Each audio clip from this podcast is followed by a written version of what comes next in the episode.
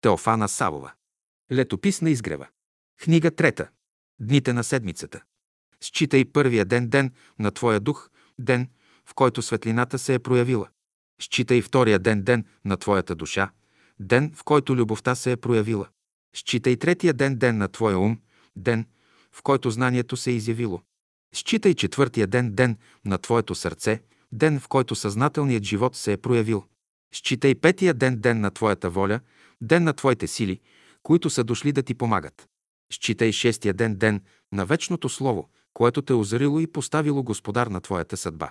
Считай седмия ден ден на Бога, вечното начало на всичко, ден на природата, от която всичко трябва да се учи, ден на Твоята почивка, когато служиш на всички добродетели, в понеделник, като ден на месечината, ще очистите къщите си, ще изметете стаите, ще измиете дъските, ще разтребите всички разхвърлени работи. Ако къщата ти е чиста, тогава влез в сърцето си, там има работа. Ако сърцето ти е чисто, влез в ума и там има място за чистене. Най-после има място за чистене и в тялото ти, вътре. Във вторник ще идете да копаете, ще сечете дърва. Той е ден на Марс, ден за активна работа. От когото имате да вземате пари, ще ги вземете и комуто имате да давате, ще ги дадете. Когато искаш да изправиш някоя погрешка, ще избереш вторник. В сряда ще учите. Ще дойде сряда, ще учиш, ще разрешаваш някой научен въпрос. В четвъртък ще се позанимаете малко със своя характер, как да го облагородите. През този ден ще обиколите своите приятели. Четвъртък е отличен ден за облагородяване на сърцето. В петък ще се занимавате малко с любовта. Петъкът е отличен ден за служене на любовта. На любовта трябва да се служи разумно. Съботата е ден за служене на Бога. В събота ще се помолите на Бога, ще разсъждавате за божествени работи. Тя е ден на Бога. В събота човек не трябва да мисли за себе си, нито за болките си, ако е болен, нито за дрехи, обувки. Ще мисли само за светли и велики неща, които не се отнасят за него. Когато дойде неделята, тогава ще започнем новия ден на живота. Неделята е ден на слънцето, ден на науката.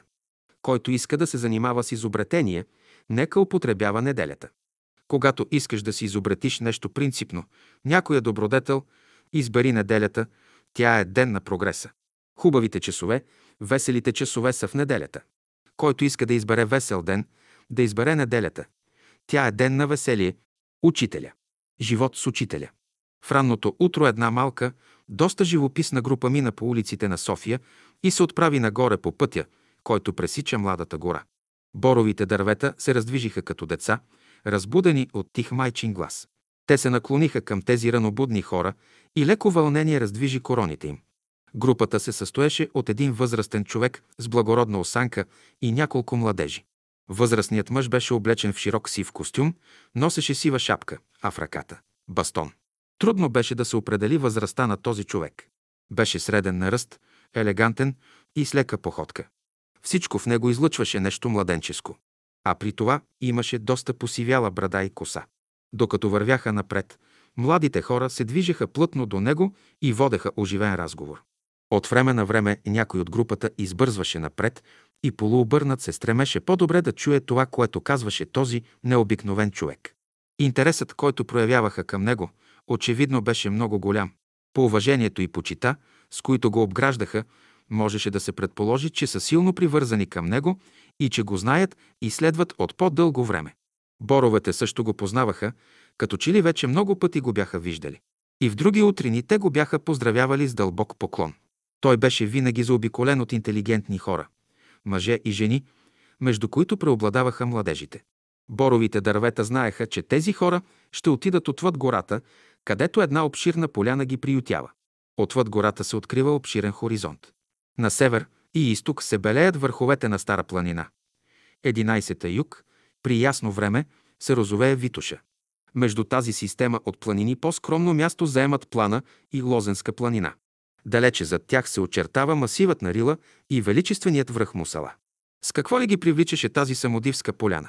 Това знаеше само Боровата гора, която граничеше с поляната. Тези хора ще останат там, за да посрещнат изгрева на слънцето, ще направят гимнастика и ще се завърнат отново в града. Понякога в тази групата се появяваха нови хора. Съставът и значително се променяше. Но благородният възрастен мъж оставаше винаги верен на поляната, на изгревите на слънцето и на гората, която го посрещаше всеки път с поклон. Кой е този човек, откъде е и защо е дошъл по тези места? Никой в околността, дори Боровата гора и обитателите й нямаха ясен отговор на тези въпроси. Сега там е тихо и само лекият повей на вятъра гали слуха на присъстващите. Листата едва шептят в разговор с лекия ветрец, цялата гора е отихнала. Времето е хубаво, каза възрастният мъж и спря до една избояла млада бреза. Днес ще имаме хубав изгрев. Учителю, наистина е много хубаво, ясно и гоило, възкликна сестрата до него.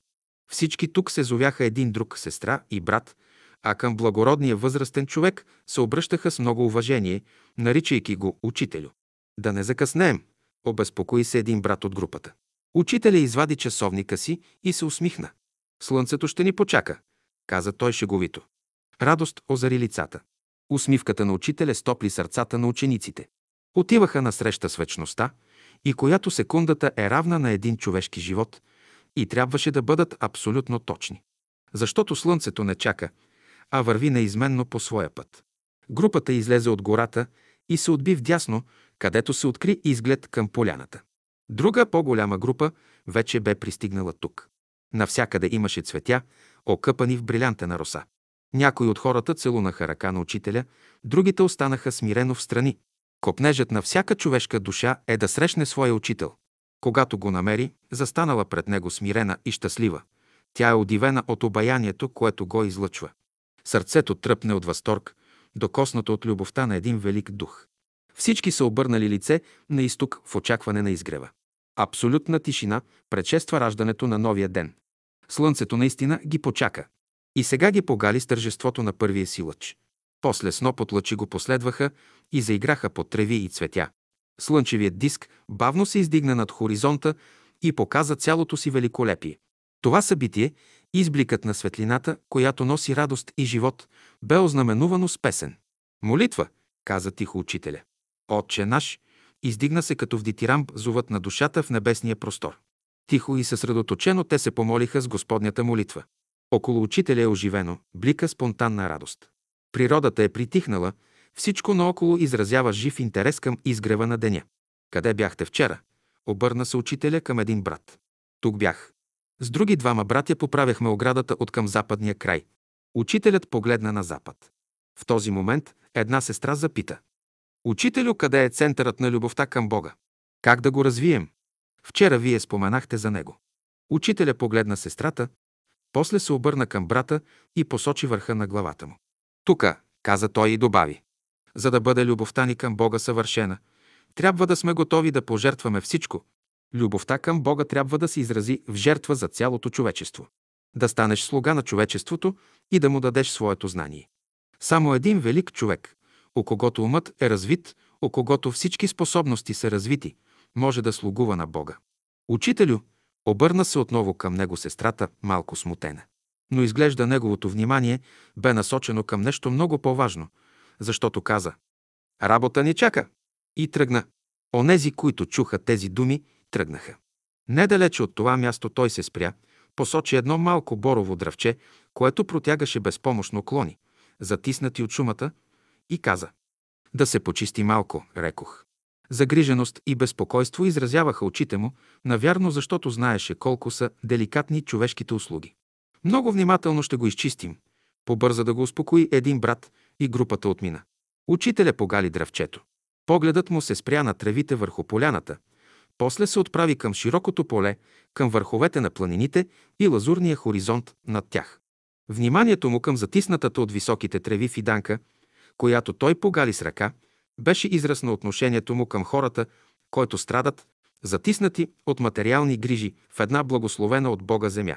Той бе сред тях, за да ги освободи от плевелите и да им отвори пътя към светлината на вечния живот. Когато стигнаха при оградата, за поправката на която му съобщи младият брат, той каза с мекота само една дума. Хубаво, учителю, ще я поправим, но ще стане бавно. Може, рекох. Много добре. И пак погледна нагоре. Още двама братя обещаха да помогнат. Хубаво ще стане. Братът продължи обясненията си и разгъна цял проект за бъдещата си дейност. Учителя се усмихна. Което може да се направи, да се направи. каза той. Това е и нашето желание, учителю. Щом вашето желание е добро, любовта ще ви помогне, каза една сестра, след което групата мина малко в страни. Учителю обади се един брат, който до тогава бе мълчал. Искаме да си поставим палатка тук. Обещаха да ни дадат една голяма палатка. Хубаво, ще спите на чист въздух, съгласи се той. Младежите се спогледаха зарадвани. Ето, там сме избрали място за палатката. Вие какво ще кажете? Щом сте го избрали? Учителю, вие кажете. Учителя тръгна към посоченото място, огледа го, помисли и каза. Може. Но след малко запита. А там малко по на юг. О, да. Ние не сме съобразили. Там винаги е по-слънчево. Групата тръгна отново. Една сестра запита. Учителю, преди малко казахте работа. Коя работа е за предпочитане? Учителя се спря. Трябва да насърчаваме музиката и изкуствата. Всички работи трябва да поощряваме в нас, дори и най-малките. А физическия труд. И физическия труд. Всичко добро трябва да поощряваме. Но на по-грубите работи ще отделим по-малко време. Но сега трудът на едни се оценява по-добре, отколкото на други. Трудът на физическите работници, например, не се оценява добре. В моралния свят такава аномалия не се търпи. Тези думи на учителя накараха всички да се замислят. В това време към групата се присъединиха и други. Една жена от новодошлите кашляше силно. Някой каза. Учителю, тази сестра има лоша кашлица. Възможно ли е по някакъв начин да й помогнем? Кашлицата е много щеславна. Където мине, иска хората да я видят. Пошегува се учителя, а после запита болната. Студена вода пиеш ли? Пия, отговори тя. А, ето причината. Само топла вода ще пиете, каза учителя. В гласа и погледа му имаше топлина и бащинска загриженост. А когато няма топла вода, когато отиваме на планината, запита един от присъстващите. Ще пиете на глътки. А когато сте на екскурзия в планината, ще си носите чайници. Може да си носите и по един малък термос. Разговорът на тази тема продължи относно всички удобства и неудобства на чайниците и термосите. Но сякаш не това беше най-важното, а да останем по дълго време с учителя, защото всичко, което ставаше около него, дори и до най-малките подробности, бе безкрайно интересно и задържаше вниманието ни. В свежата утрин боровите дървета около шосето сякаш отново се раздвижиха и зашумоляха развълнувани от нещо. Учителя, този необикновен за тях човек, отново минаваше по пътя. Имаше елегантен и бодър вид и енергична походка. Придружаваха го пак група ученици. Учителя не бързаше, но вървеше леко, живо и движенията му бяха естествени и красиви. Човек би казал, че не върви, а лети леко над земята. Хората от групата минаваха ту от едната му страна, ту от другата, за да чуят по-добре това, което той говореше. През цялото време учителя отговаряше на въпроси, които непрестанно му задаваха. Когато стигнаха при моста, почакаха и след малко всички се качиха на трамвая. През това време бяха много внимателни към своя учител. Заповядайте, учителю, седнете тук, го покани един брат. Учителя седна, а младият мъж взе мястото до него. Другите също седнаха наблизо, а някои предпочетоха да останат прави. Пътниците зашушукаха. Кой е този човек? Запита един. Учителя Петър Дънов, отговори друг. Един скептик до него повдигна рамене. Младите хора ревностно оградиха с присъствието си учителя, те го пазеха, както се пази светиня. Защото чувстваха, че пътят му не е лесен, че има нужда от ангели-хранители. Трамваят тръгна и край него се заредиха сгради, улици и хора. На всяка спирка в този необикновен трамвай се качваха нови пътници, докато други слизаха. Заедно с учителя си учениците пътуваха към един нов свят на любов и хармония, към новата земя, за която днес той бе говорил. Затова те се радваха на хората, които се качваха в трамвая и скърбяха за онези, които слизаха, за да се загубят в суетата на големия град. Трамваят зави по улица Мария Луиза. След това спря и нашите пътници слязоха. След като минаха по улица Пиротска, те завиха по улица Опалченска и стигнаха до една малка къща. Номерът 66 беше поставен ниско на вратата и лесно можеше да се види. От към двора се чуха гласове. Учителя идват. И много скоро притичаха до входната врата, за да ги посрещнат. Какво представляваше този необикновен човек за многобройните хора, които възторжено го следваха? Всички те бяха като едно семейство, деца на един любящ баща. Очевидно той ги познаваше много добре, а и те бяха тръгнали след него веднага след рождението си. Родиха се духовно, когато той им отвори очите, за да съзрат присъствието на Бога навсякъде в живота. Лицата им изразяваха нескрита радост. Един след друг те му целунаха почтително ръка. Хубава ли беше разходката? Попита една сестра. Много хубава. Мястото горе е чудесно, отговори учителя. Утре може и вие да дойдете. И ние ли? запитаха мнозина. Учителя се усмихна. Много е слънчево, възкликнаха младежите. Една сестра предложи на учителя да смени обувките си с домашни. Втора му съобщи, че някой го е търсил. Трета му каза, че един брат иска да се срещне с него. Някои с наохота се канеха да си тръгнат. Сигурно бяха отложили сутрешната си работа, та да посветят повече време за учителя. Като забеляза това, той се усмихна и каза. Можете да останете за обяда, рекох. Да, учителю, много благодарим, отговориха поканените и бързо забравиха дребните си домашни грижи. Колко е приятно и интересно да бъдеш с всички на общата братска трапеза. След като обърна достатъчно внимание на гостите, учителя прояви особен интерес към всичко, което бе станало в негово отсъствие. Една сестра пое пълтото и шапката му, друга – бастона му, и той влезе в стаята си. Има си работа, а и трябва да си поотпочине, каза един брат. Тогава мнозина се отдалечиха от вратата му, за да не го смущават с приказките си. Доколко и как си почива учителя, не беше известно. Но знаехме, че не обича да го чака някой, който търси помощ или съвет. Няколко минути по-късно излезе от стаята си и запита «Къде е сестрата?» Жената, която го бе очаквала с нетърпение, се представи. Учителя й подаде ръка за добре дошла, след което влязоха в приемната. Стаята, която служеше за приемна, бе малка и съвсем скромно мебелирана. В нея имаше само няколко обикновени стола и една масичка. Учителя покани сестрата да седне, след което и самият той седна пред масичката. Дълбоко развълнувана, тя не знаеше откъде да започне. Учителя веднага я освободи от това стеснение. Какво има? запита я той бащински. Тя се освободи от стеснението си и започна да му излага с големи подробности своите тревоги и опасения, които я преследвали денонощно след заболяването на нейн близък. Учителя я изслуша внимателно, след това и даде съвет и с малко думи и вдъхна кораж, а тя се затрогна и просълзи. След като напълно си изля мъката, жената си тръгна обнадеждена с ведро и весело сърце. Онези, които отиваха за помощ или за съвет при учителя, не получаваха само морална подкрепа под формата на мъдри слова. Те приемаха и една божествена енергия, която тонира и укрепва духа. В много случаи проблемите в дома намираха едно естествено, а понякога и съвсем неочаквано решение. Божествената енергия, която излъчваше учителя, вдъхновяваше отпадналите духом, укрепваше здравето на слабите и лекуваше болните. Докато се приберат вкъщи, последиците от неприятната случка загубваха вече своята тежест, а недоразуменията се превръщаха в интересно преживяване и оставяха в душата само облегчение и радост. Всеки получаваше дар от една сила – осезаема като посланието на пролетните лъчи на слънцето или полъха на аромати от разцъфнала цветна леха през май. Обедът е готов, трапезата вече е сложена. В трапезарията цари оживление. Приятно е в топлата атмосфера на близост и доверие. Гозбата те подканва да споделиш обяда с всички, но има и нещо по-силно да бъдеш между добри приятели. Очаквахме всеки миг учителя да дойде. Присъствието му вече се чувстваше силно, когато някой каза стих глас. Учителя, всички станахме прави и отправихме поглед към него. Той скромно зае своето място и с благ глас подкани всички за молитва. Всички казахме кратката, но много съдържателна молитва. Тихо, съсредоточено и с благоговение. Божията любов носи изобилния и пълен живот. Какво са приготвили днес сестрите? Запита учителя. Днес братята от провинцията донесоха хубави картофи. Сготвихме ги с пресен лук, обясни една дежурна сестра.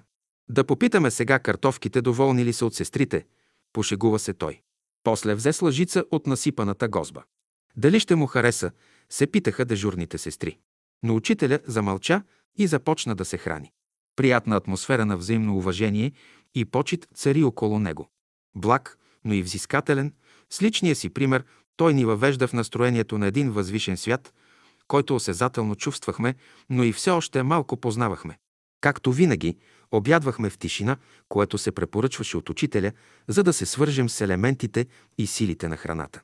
Накрая обаче се случи нещо по-необичайно. Пристигна един брат и с влизането си поздрави. Само Божията любов е любов. Любезно му предложиха стол и той седна редом с хранещите се. Отдалече ли идвате, обядвали ли сте? Веднага го запита една сестра. Не съм, отговори той. Имах доста работа в изгрева. Веднага му сервираха ядене с каши ароматичен хляб. Тогава учителя го запита. Какво има горе? Учителю, някой е откраднал четири от посадените фиданки. Не, поправи го учителя. Преместил ги е. Видяхме отпечатъци от стъпки. Човекът е отишъл към селото. Преместил ги е само, повтори учителя. Ако ги открадне, къде ще ги занесе? Може ли да ги занесе вън от земята? Всички се изненадаха много от начина, по който учителя обясни деянието на злосторника. Опитаха се и те да го видят по-безпристрастно, но им беше трудно да не осъдят крадеца. Мадрецът обаче намери за нужно да ги освободи от това затруднение. Хората, каза той, трябва да прилагат любовта. Като ученици на великия живот, надпреварвайте се да правите отстъпки на ближните си, да прощавате, да проявявате взаимно почет и уважение. Това са първите условия за прилагане на любовта. Дом, общество или народ, в които присъства любовта, имат благоприятни условия за развитие. Тя създава приятна атмосфера за работа и учение. Работете съзнателно върху себе си, за да се наречете един ден ученици на любовта. Любов към Бога, любов към знанието и любов към свободата са подтици, без които ученикът не може да се развива. Ако няма любов към Бога, той не може да обича хората. Ако няма любов към знанието, винаги ще живее в съмнение. Ако няма любов към свободата, ще живее в робство и ограничение. Колко е силно всичко това, но и колко още работа ни предстои, възкликна един от слушателите. Учителя продължи. Който иска да бъде ученик на Божествената школа, трябва да следва божествените закони. Как да ги следва учителю? запита една сестра. Казано е, блажени чистите по сърце, блажени кротките. И вие, като ученици, ще се стараете да бъдете чисти, да бъдете кротки. У всеки човек има стари нечисти навици. Те са затаени вътре и в даден момент може да се проявят. Така е, проявяват се, без да искаме, потвърди един по-възрастен мъж, съзирайки сега по-добре истината през зрението на собствения си опит. След кратка пауза учителя продължи. Сега аз не искам да отидете в друга крайност, на самоосъждане. Да се самоосъжда човек, то е остаряване. А да се поправя човек, то е подмладяване. Онзи човек, който постоянно се изправя, той е постоянно млад. Който спре да изправя своите погрешки, той остарява. Та казвам, внасяйте нови мисли в ума си, нови желания в сърцето си, за да бъдете всякога млади, за да бъдете ученици на Божествената школа. Отвън се чуха стъпки и една врата се отвори. Оказа се, че една сестра от провинцията беше пристигнала и сега искаше да се срещне с учителя. Поканете я да влезе, каза той. Сестрата влезе, целуна ръка на учителя и поздрави присъстващите. Тъй като всички мълчаха, без да чака въпроси, тя заговори. След като чуха впечатлението й от приятната обстановка в трапезарията. Запитаха я как е пътувала. Не е било много приятно, но с Божията помощ всичко е минало добре. После разказа как и кога е видяла учителя за първи път. Това станало в нейния град, когато правил френологически измервания на нейните деца. Учителю, колко време сте работили в тази област? Запита един студент по математика, който до този момент бе мълчал. Изучавал съм характера на българите цели 11 години. Правил съм с пергел най-щателни измервания на главите им. Някой си изненада отбеляза. В такъв случай трябва да сте направили много наблюдения и измервания. Средно на ден съм извършвал измервания и изследвания върху главите на около 10 души. Интересът и очудването на студента по математика и на естественика Боян Боев нарасна особено много. Да, 11 години по 10 глави на ден. Това прави много цифри, таблици и изчисления, продължи учителя. Зададоха се още много въпроси, по повод на които учителя даде много нови знания и внесе много светлина и много радост в умовете и сърцата на присъстващите. Нали за това са общите обяди с учителя? Да се общува и по най-естествен начин всеки да получи отговор на въпросите си и насърчение в пътя на живота. Мъдростта и силата ти да са благословени за винаги от Бога. Учител облак на любовта. Да познаеш учителя. Какво може да се каже за един велик учител? Много може да се каже, но то ще бъде само капка в океана, частица от онова, което е той в действителност. Само в душата си можем бегло да схванем неговите възможности, да се докоснем до духовната му същност. Но всичко това трудно може да се изрази словесно, да се поддаде на описание. Учителя може само да се съзърцава и да се обича с синовна обич. Сега, когато той е пред нас, ние се удивляваме на неговите обширни знания, вървим по стъпките му и слушаме словото му, но все още малко знаем за него. И само като го съзерцаваме по-дълго, започваме да разбираме и да ценим онова, което Бог ни дава чрез него. В Словото му е казано За учителя няма нищо скрито. Той може да узнава моментално всичко, което поиска. Като погледне някое същество, той го вижда такова, каквото е всъщност. Добродетели, пороци, минало, настояще, бъдеще, всичко е пред него. Ако отидеш при учителя, натоварен с тежки проблеми, на които в суе си търсил решение, с няколко думи той ще ти отвори очите и ще намериш простия отговор на най-сложните и заплетени въпроси. Понякога ще те заговори за най-обикновени работи, за овошките в градината, за това какво те радва или тревожи днес, а после ще каже нещо, за което дори не си и помислял. И ще си тръгнеш ободрен, весел и здрав. Учителя вижда човека не само какъвто е днес, но и неговото бъдеще, съвършеният човек, който един ден трябва да стане. Знанията, които е придобил през вековете, прилага днес, за да служи на Бога, като помага на всички по-слаби същества. Това, което е казал пророчествата му, винаги се сбъдват, защото у Бога няма обратни решения. Учителю, обръща се една сестра към него, синът ми страда от главоболие. Не мога да му помогна. Много го боли глава. Няма нищо, ще каже той. И докато сестрата си отиде вкъщи, синът ти вече е здрав. Учителю, оплаква се друга. Днес бях на преглед и лекарят ми каза, че имам затъмнение на дробовете. Много се безпокоя. Ще дишаш дълбоко. Напътства я той и сам ми показва как да диша. Съвсем простичко, но по един мистериозен за нас начин, той помага. И никой няма да разбере, че сега я освобождава от болестта, че влива сила в нея, за да изчисти чрез дълбоко дишане дробовете си. Една силно вярваща сестра ми каза. Само да го видя и ще ми мине. И така, всеки по-своему, ние откриваме необикновените възможности на учителя. Така познаваме, че той е нашият учител. За него е казано. Един глас, който вълнува душата. Една усмивка, която разкрива в дълбочината на очите извора на свещените и скъпоценни сълзи на съвършената любов. Един поглед, който задължава всяко същество да му разкрие сърцето си и сила, която внушава респект и му създава власт, която го издига на онова високо положение, на което може само той да стои. Затова нашите души постоянно се вълнуват, а очите ни се просълзяват пред съвършенството на Твоята любов. Наричат те Великия гост, защото не си обикновен жител на земята. Не всеки ще види, че ти се отличаваш от нас по всичко. Умът ти е в абсолютна хармония със святата мъдрост, обходата ти се нарича божествена любов, а погледът ти – факел на истината. Дошъл си от слънцето, наш скъп гост, за да радваш нашите души, за да стоплиш нашите сърца и да внесеш светлина в умовете ни. Твоят живот и твоето дело показват, че си дошъл с голяма мисия. Това, което ни даваш, е божествена благодат. Жива вода на извор, който знае да дава. За теб е казано още. Учителя наблюдава организирането на геологическите пластове, канализира известни междупланетни влияния, грижи се за растенията и животните, като подобрява техните качества. Регулира атмосферните течения, урежда динамическия обмен между планетите и приготвя със столетия напред големите модификации на общата биология. Ние знаем, че една от твоите задачи е да изправиш уста на Земята, т.е. неправилния живот на хората. Защото знаеш опорната точка на човешкото съзнание и слоста на мисълта и силата на любовта ти го изправяш. Даваш му ново направление под възможно най-малкия ъгъл.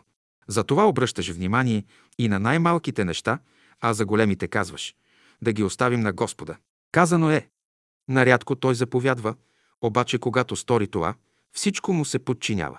На неговия жест морето отихва, вятърът спира, завалява дъжд или пък избухва буря. По време на едно летуване в планината някои трябваше да се завърнат в града. Учителю, тревожехме се ние, дано не завали дъжд, а над нас се бяха на две сили облаци и току да плисне. Няма да ви навали, каза учителя и погледна към облака. И дъждът се въздържа, заради вас направи едно усилие. Когато групата се прибра на изгрева, едва тогава водите над нас се отприщиха и завяла пороен дъжд. Пазя жив спомен и от една зимна екскурзия.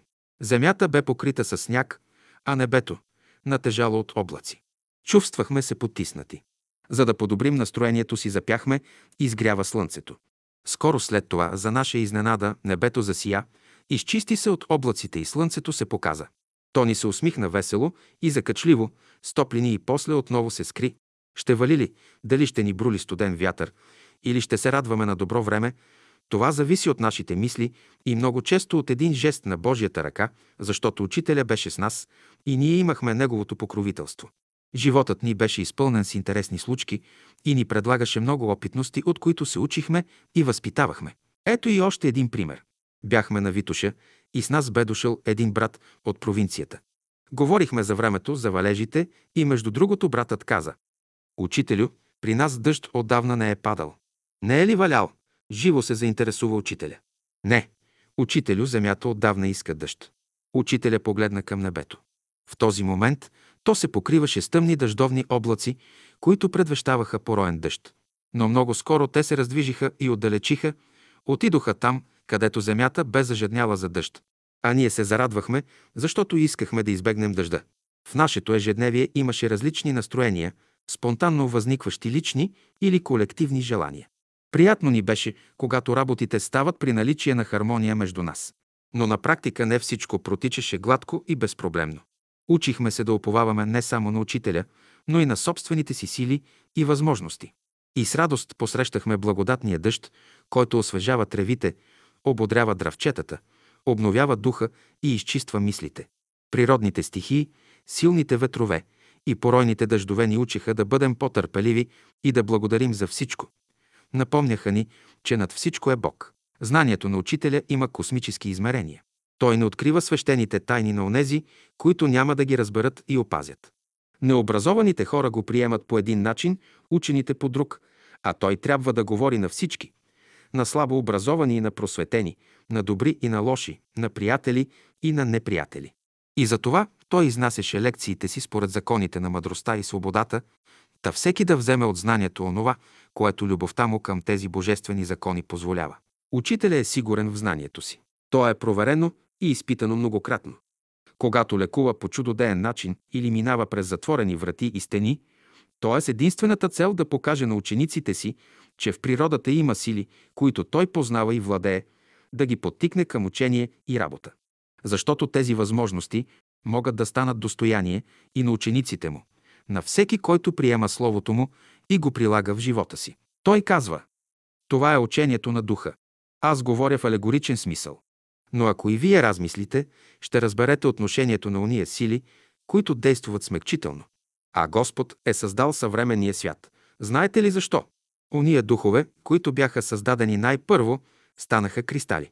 След това трябваше да създаде нашата Земя, за да се образуват нови клетки не по кристална, чупена геометрическа форма, а в кръгообразна форма. Така и ние трябва да платим всичко, за да образуваме онази клетка, която създава светиите. Ние сме сега мъртви, в небето ние сме насъдени с главата надолу. Трябва да се пожертваме, да станем разумни клетки, да станем едно с Христа и, като минем през Неговото тяло, през Неговия ум, през Неговото сърце, само тогава ще можем да се тонираме, да разберем дълбокия смисъл на нещата. 22 март 1915 година. Сила и живот. В книгата «Животът на една пеперуда» професор Кръстю Тулешков пише Учителя обичаше природата, но не така, както аз я обичах тогава. За него тя бе един своего рода жив, необятен по размери, съдържание и смисъл организъм, в чието недра се заражда, развива и трансформира по форма и съдържание всяко същество. Това ново разбиране за природата откриваме на много места в беседите на учителя. В словото си на 29 октомври 1924 г. той каза За да запазиш живота си, трябва да си благодарен на малкия живот, който имаш. Животът седи в първичния живот на клетките. Клетките в човешкия организъм не умират. Той умира, а те си отиват на своето място. Знанията му са в хармония с разумната природа, която според него не се ограничава само в проявите на живота върху нашата планета, а е във връзка с цялата Вселена. В беседата «Бог е дух» 27 май 1928 г. той обяснява по съвършено нов начин условията за развитието на човешкия живот. Питам на какви начала почива животът. Отговорът на този въпрос се крие във всяко семенце. Не е достатъчно да се създаде само семето, но се изискват ред условия за неговото растене и развитие. Ако това е нужно за семето, толкова по-необходимо е за човека, който представлява разумен зародиш. Ако не се дадат на този зародиш съответните условия – светлина, топлина, влага и нужните в нея елементи, неговото растене ще се прекрати, ще се опорочи. В това отношение не е достатъчно човек да работи и да се развива само през един живот, но трябва да продължава своето развитие и през втори, трети и ред още животи. Учителя е винаги между нас и ние с радост и благодарност приемаме Словото му. Но колко малко знаем за неговия живот, за трудностите, които ежедневно преодолява, за да ни извади от гъстата материя и да отвори пред нас нови, по-широки хоризонти. Страдаше ли учителя? Това можехме само да гадаем, въпреки че беше обяснил дълбокия смисъл на страданията. То е нещо много лично, а когато засяга един велик дух, е покрито с вуала на мистерията. Защо да се докосваме до онова, което не можем да поемем и понесем върху раменете си? И все пак веднъж, макар и с едва доловим жест, учителя леко повдигна завесата. Това се случи, когато той ми подари една своя дреха. Аз се зарадвах много и веднага я облякох. Беше студен зимен ден пред новогодишните празници. Настроението беше добро, празнично. И въпреки това, неочаквано за мен, се омъчних. Силно почувствах страданието на хората по заснежените пътища, на чиновниците по железопътните гари и кантони, страданията на всички, които в този момент бяха на открито. И се разплаках. А бях на топло в изгрева и пред мен бе учителя. Той ме погледна с един толкова дълбок и топъл поглед. И в един миг аз хванах характера на неговите страдания. Защото учителя бе съпричастен към всички неволи и беди на хората поради голямата му любов към тях. Това велико страдание е достояние на малцина, не всеки може да го разбере и приеме с благодарност. Спомням си и когато веднъж отидох в една работилница, в която имаше много хора, работници, чиновници и господари. Господарите и техните слуги се бяха събрали тук, на едно място. И неизвестно защо изведнъж се почувствах обидена. Обидата беше голяма, непоносимо тежка. Аз се вълнувах и неудържимо въздишах. Тогава чух един вътрешен глас, който ми каза обиденото работничество. Изплаших се, че мъката ми няма да има край и отчаяна търсих помощ. Помислих за учителя и изведнъж почувствах присъствието му.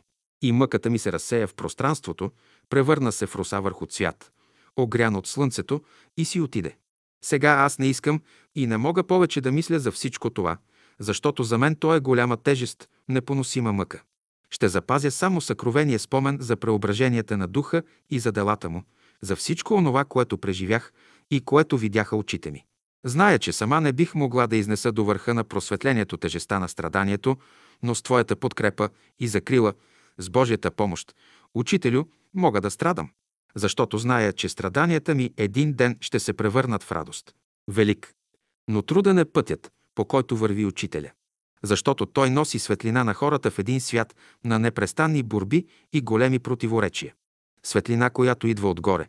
Това е нашият учител. Когато слиза между хората, тъмнината непрекъснато върви след него. Тя е слугинята, а той – щедрият, но строг господар, владетелят на материалния свят, в който живеем. Земята е училище, в което учителя преподава знание на човеците. Неговата светлината ни помага по-добре да виждаме истината. Тъмнината пък е черната дъска, на която са написани неговите уроци и изпитните, които трябва да превърнем в живо знание и радост. Духовната школа на изгрева. Много интелигентни българи проявяват жив интерес към учението и желаят да се установят по-близо до духовния център на Бялото братство, да се заселят в изгрева. Затова около учителя винаги има много хора. По време на беседа салонът е пълен. Много ентусиасти идват на поляната, където играем утринните упражнения. По време на обяд трапезарията винаги е оживена от присъствието на много братя и сестри. А в празнични и съборни дни сме десетократно повече. Но всички ли са ученици? Казано е, когато е някой народ слезе един учител, той се среща с една малка част от обществото. И между уния, които се познават с него, има такива, които не виждат и не забелязват в него нищо необикновено. Те са индиферентни, духовно останали назад и божественото чувство е заспало от тях. Други успяват да открият нещо в него, но понеже са роби на своите страсти, а неговият живот е един вид изобличение на тяхното поведение, те започват да го ненавиждат и преследват. Трети намират нещо мистериозно у него, но те са лениви Излежават се и не искат да станат, нито пък да си отворят очите. Четвърти виждат тази светлина, но не в истинската и същност, а го приемат като магиосник, като хипнотизатор, като адепт според науките, които те са следвали, или според характера на своя ум. И най-сетне само една много малка част вижда, чувства в него нещо необикновено, изучава го, влиза в неговия път чрез упражнения на добродетели и най-после успява да открие малко от неговата интимна същност. Тези са именно учениците, които един ден ще станат борци, когато има толкова много хора около учителя, естествено възниква въпросът кои от тях са ученици. Школата на учителя е необикновена. Тя има за цел развитието на индивида в общност, обединена от идеи с универсално значение. Но тя е индивидуална, въпреки че учителя говори на множество от хора в препълнен салон. За всеки ученик той има специални методи, закони и правилници.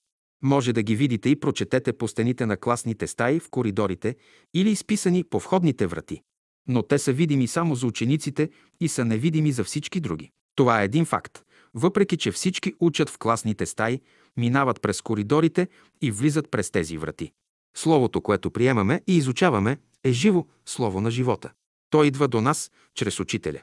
Той работи, когато говори и когато мълчи. Неговата работа продължава, когато върви и не спира, когато стои. Така е и когато се храни и когато спи. Той винаги е ден, работи непрестанно. Учениците имат знание до толкова, доколкото са го приложили на практика в живота. Знание е онова, което сме изработили и вградили в идеята за хармония и съвършенство. Вярно е, че около учителя има от всички тези категории хора. Но кои са негови ученици, само той знае. Има и специализирани групи, например групата на стенографите, които записват всичко, което учителя говори. В тази група са сестрите Паша, Еленка, Савка и брат Боян Боев. Когато някой от тях отсъства, замества го брат Борис. Групата на музикантите има за задача да записва това, което учителя пее и свири. Чудесна работа в нея вършат братята Асен, Ангел, Симеон и Кирил. Когато някой от тях отсъства, бива заместван от други извън групата, но тогава записаното не винаги е точно, а понякога е и съвсем лошо. Имаме си и група на физическите работници. Те работят най-вече в градината. По-дейни в нея са братята Ради и Ангел. Когато има повече работа, в градината излизат и други, някои от тях за да укрепват здравето си, а други за развлечение. И това е добре. Между сестрите в тази дейност повече се отличават Найденка, Пенка, Петра и Тодорка. Всички те са ученолюбиви и прилежни. Найденка, например, започна да чете и да учи на 40 години. Тодорка пък се влюби в брат Ангел и, дали заради него или от любов към работата, здраво държи мутиката. Други 24 сестри, като се редуват по две, през всеки месец на годината дежурят в кухнята. Но ежедневно за кухненската работа винаги има и помощнички, които се сменят непрекъснато. Чистотата се поддържа от всички, като се спазва законът на свободата. Веднъж учителя каза на една сестра, като видиш някоя работа несвършена, назначи се, свърши я и се уволни. Този принцип на учителя се следва от всички. Кой от нас няма да прибере захвърлената хартийка на земята, кой няма да почисти и измете салона, в който ще влезе учителя? Всичко става по свобода.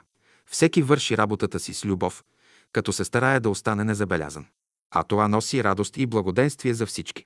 Учителю благи, дано този красив живот, в който ни въведе, никога не свърши през вековете за напред, а да продължи тъй, както Бог е определил. Когато учителя отива в града, придружава го брат Боян. Когато пък излиза по някакъв повод в двора, Дежурни сме сестра Мимара, аз или Катя. Еленка носи раницата на учителя, когато отиваме на планината. Освен това, тя чисти стаята му. Василка пере дрехите, а Савка винаги е около нас. В много градове има кръжоци, групи от мили братя и сестри, с които е по-трудно да се сближиш, единствено поради тяхната скромност и смирение. Някои пък учат отдалеч, като съзерцават учителя по свой начин. Други са по-подвижни, приближават се и след това се отдалечават от учението. Трети пък са случайно пребиваващи. Не липсват и критици. С всички тези личности и съдби, с хора с различно съзнание и ниво на духовна култура, с техните трудности и проблеми учителя успява да се справи. И винаги намира сили да продължи делото си, да дава знания и да ни окоръжава. Учителя никога няма да остави насред пътя учениците си. Той ги учи отвън в живота и в смисъла на духа, отвътре Изпитва ги отвън в противоречията на ежедневието и в единството на духа вътре. Той дава задачи на учениците си, които отдавна сам е решил, като учител с голямо знание и опит, смирено приема да бъде ученик, като се умява да остане велик учител. За него всичко това е възможно, защото живее в необятната любов на Бога. Окултната музика и учителя. 1934 г. вечерта на 6 октомври. Бяхме в салона и си приказвахме за щяло и нещяло с една сестра, когато учителя дойде. Приятно изненадани, ние го поздравихме. Тази вечер обаче той беше в особено настроение.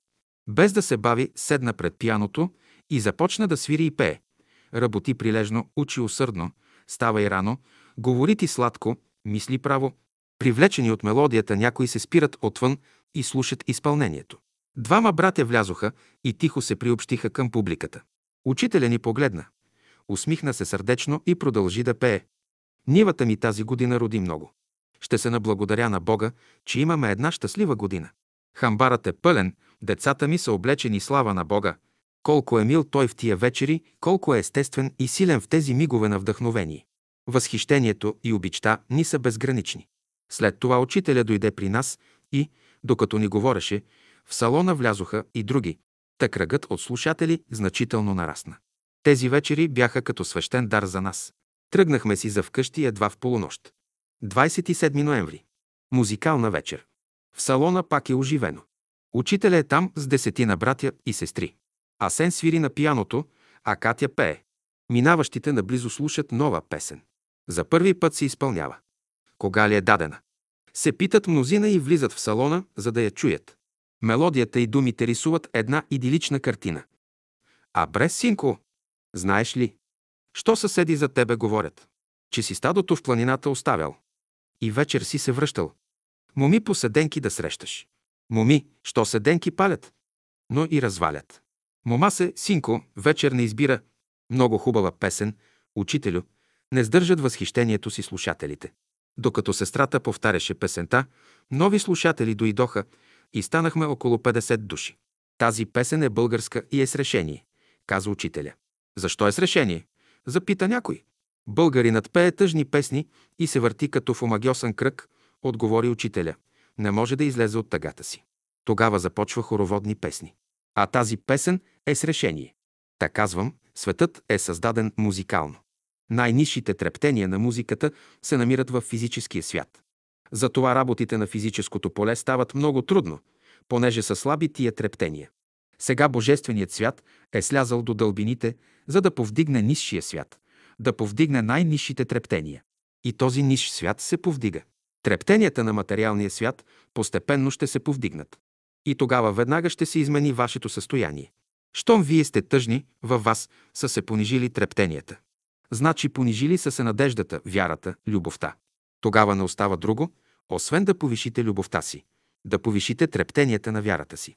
Как, учителю, запита една сестра, това често ни се случва.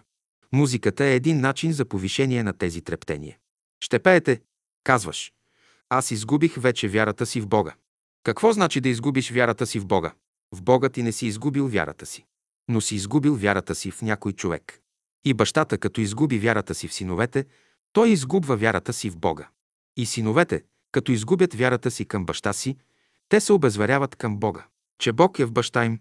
Синовете, ако не вярват в любовта, която е в баща им, къде ще намерят Божията любов? Божията любов и в моя баща ли е? Недоумява един от присъстващите. Божията любов е в баща ни, в майка ни, във всички хора, които ви обичат. Божията любов е в чистия въздух, който дишате, във водата, която пиете, в храната, в светлината. Божията любов е в слънцето, в извора, в черешите. И понеже всички се замислиха, учителя изпя тона до и запита. В кое поле е този тон? В физическото. В духовния свят как ще бъде? Ще вложиш в досъдържание.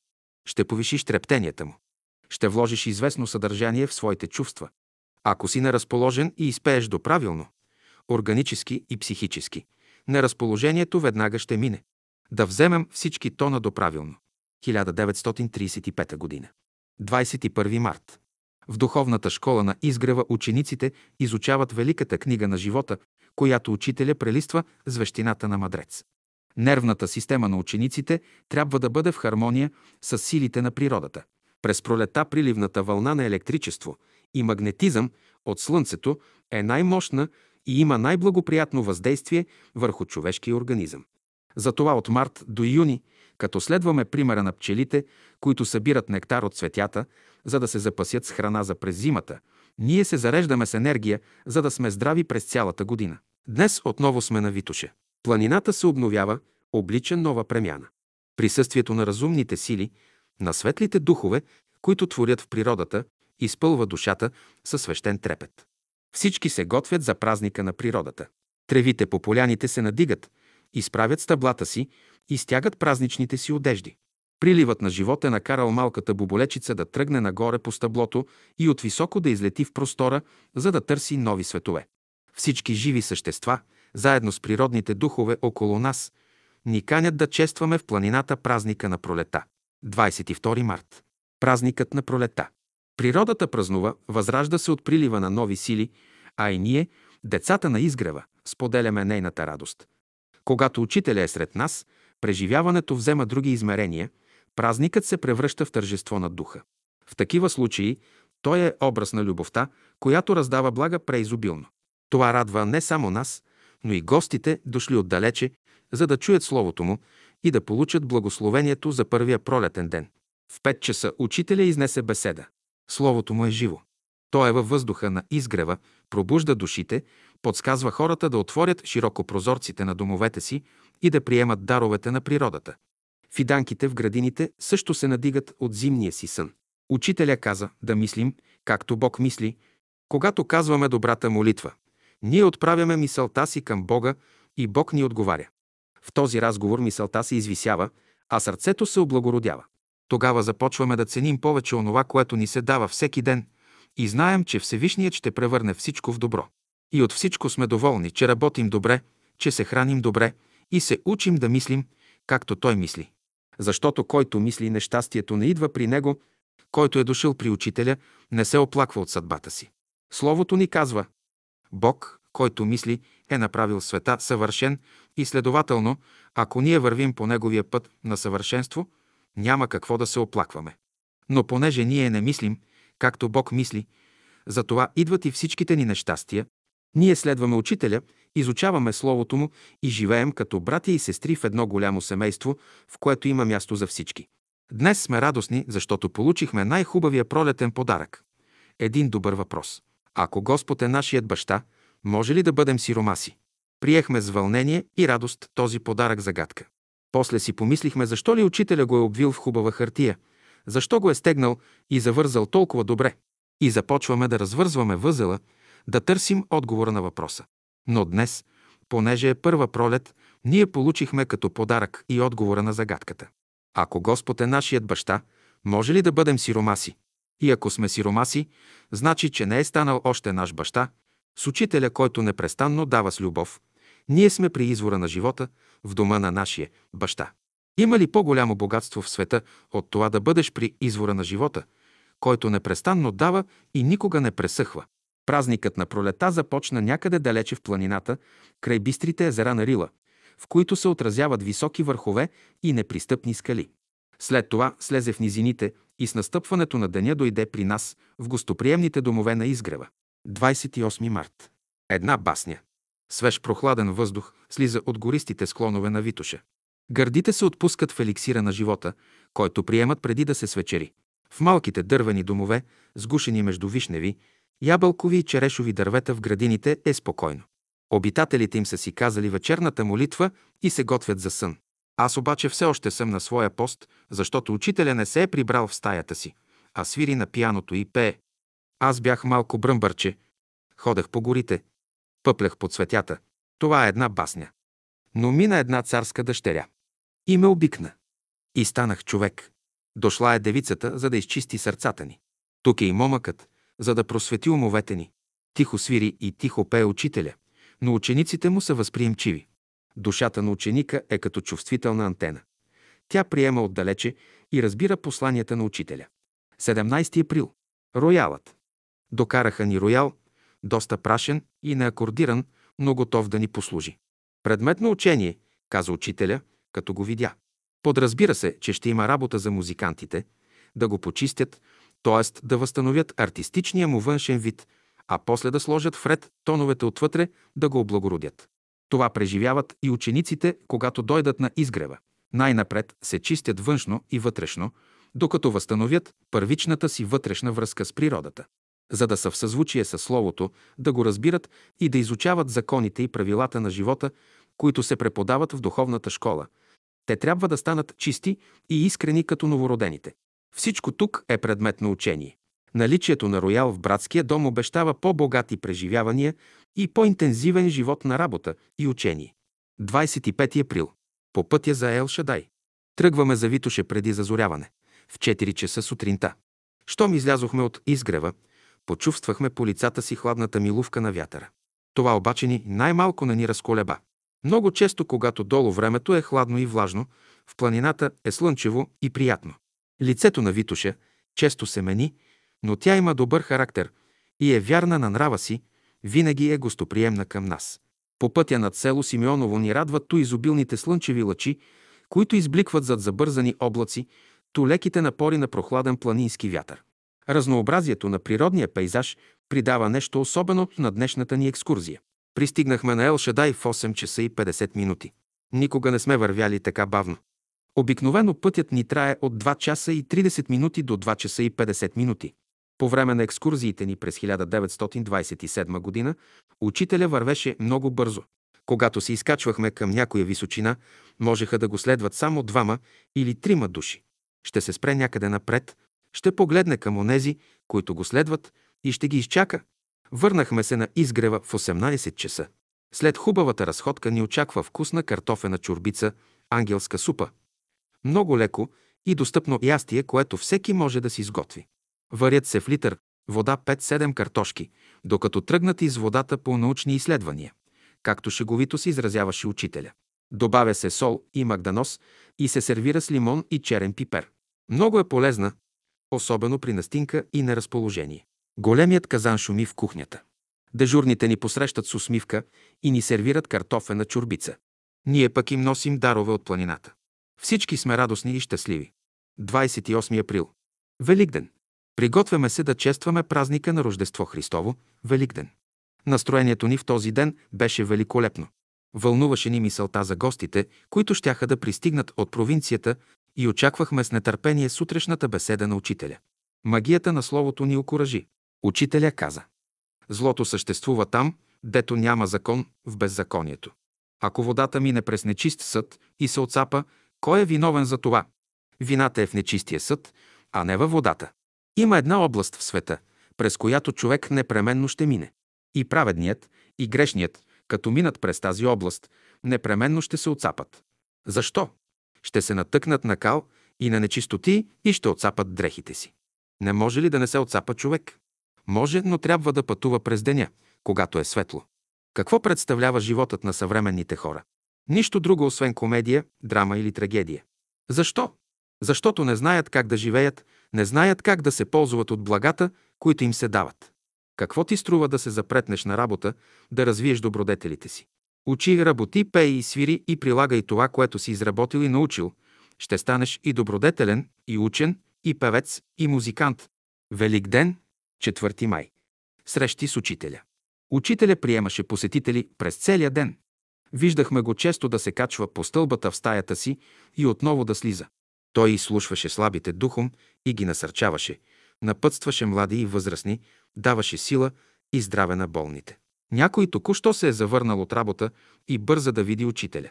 По поляната из двора и в градината се разхождат учители, чиновници, работници и други. През целия ден те са работили и сега са тук, за да се срещнат с учителя с надеждата да изменят и подобрят живота си. Те са слушали словото му, чели са беседите му и сега мислят върху казаното от него. Учителя излиза от приемната, за да се прибере в стаята си, но пред стълбището го заговарят. Той ги изслушва и преди да си тръгне, казва «Господ си даде въздуха, за да мислят хората добре. Господ си даде светлината, за да ходят хората добре. Господ си даде водата, за да бъдат хората чисти. Господ си даде земята, за да бъдат хората добри. Има върху какво да размислят онези, които посетиха учителя в днешния ден. 10 юли. Наближава Петров ден, именният ден на учителя. Пристигат гости от провинцията и бързо влизат в тон с ежедневието на изгрева. Вече започват първите срещи и разговори. Празник е в душите, усмивката е ведра и топла, а в погледа на нашите приятели има повече светлина и радост. 11 юли. Гости от Югославия. Дойдоха ни гости от Югославия. При учителя се срещнаха представители на два братски народа. Срещата е тържествена и вълнуваща. Ако преодолеем бариерите, които неизвестна ръка е поставила между нас, ще има повече щастие и радост и за българи, и за югославяни. Братя и сестри, родени от една любяща майка. 12 юли. Петров ден. Всеки се старае да допринесе с нещо за празника и все пак тържеството в този ден ще ни даде учителя. Мнозина му поднасят подаръци, най-вече плодове и сладки. След студената и дъждовна нощ слънцето се усмихна приятно. То направи чудесен подарък на учителя – изобилие от светлина. В един букет от слънчеви лъчи се съдържат всичките блага на живота. Големият подарък, който ни поднесе, бе беседата му, вдъхновено слово, с което се обърна към нас и към югославянските братя. Между другото той каза и следното. Сега хората се делят на българи, на югославяни, на французи и така нататък. Според мене, който обича, който върши волята Божия, той е българин. Който обича, който върши волята Божия, той е югославянин. Който обича, който върши волята Божия, той е французин. Празникът завърши в 23 часа с голяма вечеря и концерт. На пост пред вратата на любовта. Учителю Благи, колко е хубаво, че съм при теб. А само преди няколко години не беше така. Тогава седнала в стаята си, аз долавях твоите сигнали, ставах и се затичвах към теб. Задъхана и плаха спирах пред твоята стая и се оглеждах. И недоумявах защо съм тук в този късен час. Ти отваряше вратата и излизаше в двора, ръководен от мотиви, които аз не познавах. И така естествено ме заговаряше, че аз веднага се успокоявах и разбирах, че трябва да има човек в двора, когато ти си там. Когато се качваше отново горе, вдигаше ръка за поздрав и влизаше в стаята си. А аз оставах още в двора, докато всичко отихне, и бързо се прибирах. Минаха години, докато разбера, че трябва винаги да съм при теб, пред вратата на твоята стая. Винаги, денем и нощем, ако мога. Трябваше да мине много време, докато разбера това. В салона съм, но чувам стъпките ти и се питам какво ли прави учителя горе. Не съм допускала, че мога да бъда тъй наблизо да бъда при теб и да служа. Да чувам всеки ден стъпките ти и да гадая с какво се занимаваш. Понякога горе е много тихо и аз не гадая какво правиш. Но си казвам, учителя е заед. Сърцето ми се свива, когато някой посетител дойде точно в този момент. Той иска да се качи и да почука на вратата на учителя, а аз му казвам, заед е. Ако може, почакайте. Някой ще се вслуша в думите ми, а някой не. Бързам, казва и хоп троп нагоре по стълбата. Дочувам отварянето на вратата и говор. Учителю, ти винаги си добър и любящ баща. Задоволяваш всеки човек в нужда или в беда и го изпращаш с любов. Стъпките затихват, но аз съм все там, за да кажа на следващия посетител, учителя е заед. Понякога учителя е при нас през целия ден, в двора или в градината. И ни говори, обяснява и дава все по-нови знания. А темите винаги са различни и поднесени по различен начин. Учителя ни научи да посрещаме изгрева на слънцето и да се радваме на първия му лъч. За себе си, за своя личен живот нищо не ни каза. Затова пък ни научи да посрещаме първия лъч на истинското слънце. Учителя е в градината и говори с посетител. Ето посетителят му целува ръка и се сбогува. Друг се приближава и с него разговаря. Идва трети, четвърти и накрая цяла група. А той е все така мил и любезен, готов да услужи. Виждам го да слиза по стълбата. Долу го посреща един брат, смутен и стеснителен. Учителя го поканва в стаята. И когато човекът започне да говори, той го изслушва спокойно и внимателно. После ще се усмихне, ще каже нещо много важно и посетителят ще почувства, че в него се влива една особена сила и стопля сърцето му. Тогава аз виждам, че от стаята излиза един преобразен човек, въодушевен като новоизлюпено птиче с вече укрепнали крила. Учителя е взел неговата тегота, влял е в него радост, сила и живот.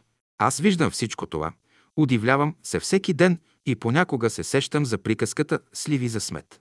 Той ни дава радост и красота срещу нашите грижи, противоречия и скърби. Една вечер пред стълбата, която води към стаята на учителя, един брат, между другото, запита. Какво значи името Теофана учителю? Учителя се усмихна, задържа изпитателно погледа си върху мен, след което шеговито отговори. Тео значи Бог, а Фана – хвана. Значи хванала Господа. Името ми не е българско, макар че аз съм чиста българка. Нека ви кажа как съм го получила. Децата на моята прабаба умирали. От добри хора тя научила, че е добре да кръсти новороденото си дете с по-особено име. Та хората да се чудят на името и да не гледат детето. Това дете бил моят дядо. По негово желание съм наследила името му. Теофана. Връзката между моите родители, Тодорка и Сава, възникнала през една много далечна епоха, която човешката памет не познава. Настоящото и проявление е създало много благоприятни условия, за да наследя от моите родители сърце, което да служи като добър проводник на Божията любов. Сестра ми Мара има специално отношение към мен. Тя ме крепи в живота, докато моят брат Петър Асен създава необходимите за мен добри условия.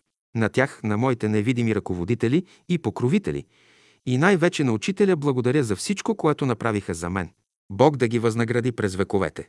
Най-хубавата музика, която е звучала под небето, имахме щастието да слушаме на изгрева в началото на 20 век. Вдъхновителят и диригентът на тази музика беше ти, учителю. С Божията помощ ти създаде условията, необходими за изпълнението на един величествен концерт, в който години наред слушахме хармонията на небесните сфери. Бъди благословен, изгревчани. Брат Ради. Ради, Ради. Ние чуваме този зов всеки ден от ранна пролет до късна есен. Смутика в ръцете и с разни семена ради е навсякъде. Ако не е при младите дръвчета, ще го видите при плодните дървета с кошница в ръка. Готвачката пристигнала рано сутринта, пита. Ради, какво ще готвим днес? Приготвил съм картофи, отговаря той. А вие какво искате да сготвите? Да сготвим така, както каза днес учителя в беседата си. Картошките малко недосварени, да хрупа възлюбления. А лукът нарязан на няколко парчета само... Добре, казва Ради. После мисли по въпроса, а на нас оставя да отгатнем какво ще направи. Не минава много време и отговорът носи самият той пълна кошница с картофи, лук и други зеленчуци. Брат Ради, къде си? Обажда се другата дежурна. Огънят не е запален. Ей сега, откликва Ради. И много скоро ще го видите на вратата с съчки, добри подпалки и всичко необходимо за целта. Ако почакате малко, ще чуете говора на пламъците в огнището. Ради, ради. Пристига още една дежурна и всички запяват песен. Ради намества казана на огъня, пооглежда се за още работа в кухнята и, като не намира, пита. Ще ви трябва ли още нещо? Бог да те благослови. Благодарим. Но всичко си имаме, отговаря дежурната. След като е изпълнил дълга си в кухнята, Ради излиза. От тук нататък никой вече не може да го намери. Той е отишъл в града. Ще го видите едва на обед в трапезарията или някъде в градината. По всяко време. Сега брат Ради е на около 50 години. Едър и здрав българин, работлив и много услужлив. Дошъл на изгрева преди около 20 години, за да слуша словото на учителя. Напуснал родния си край със съзнанието, че ще служи на Божието дело на учителя. Както разбирал учението, така го и прилагал.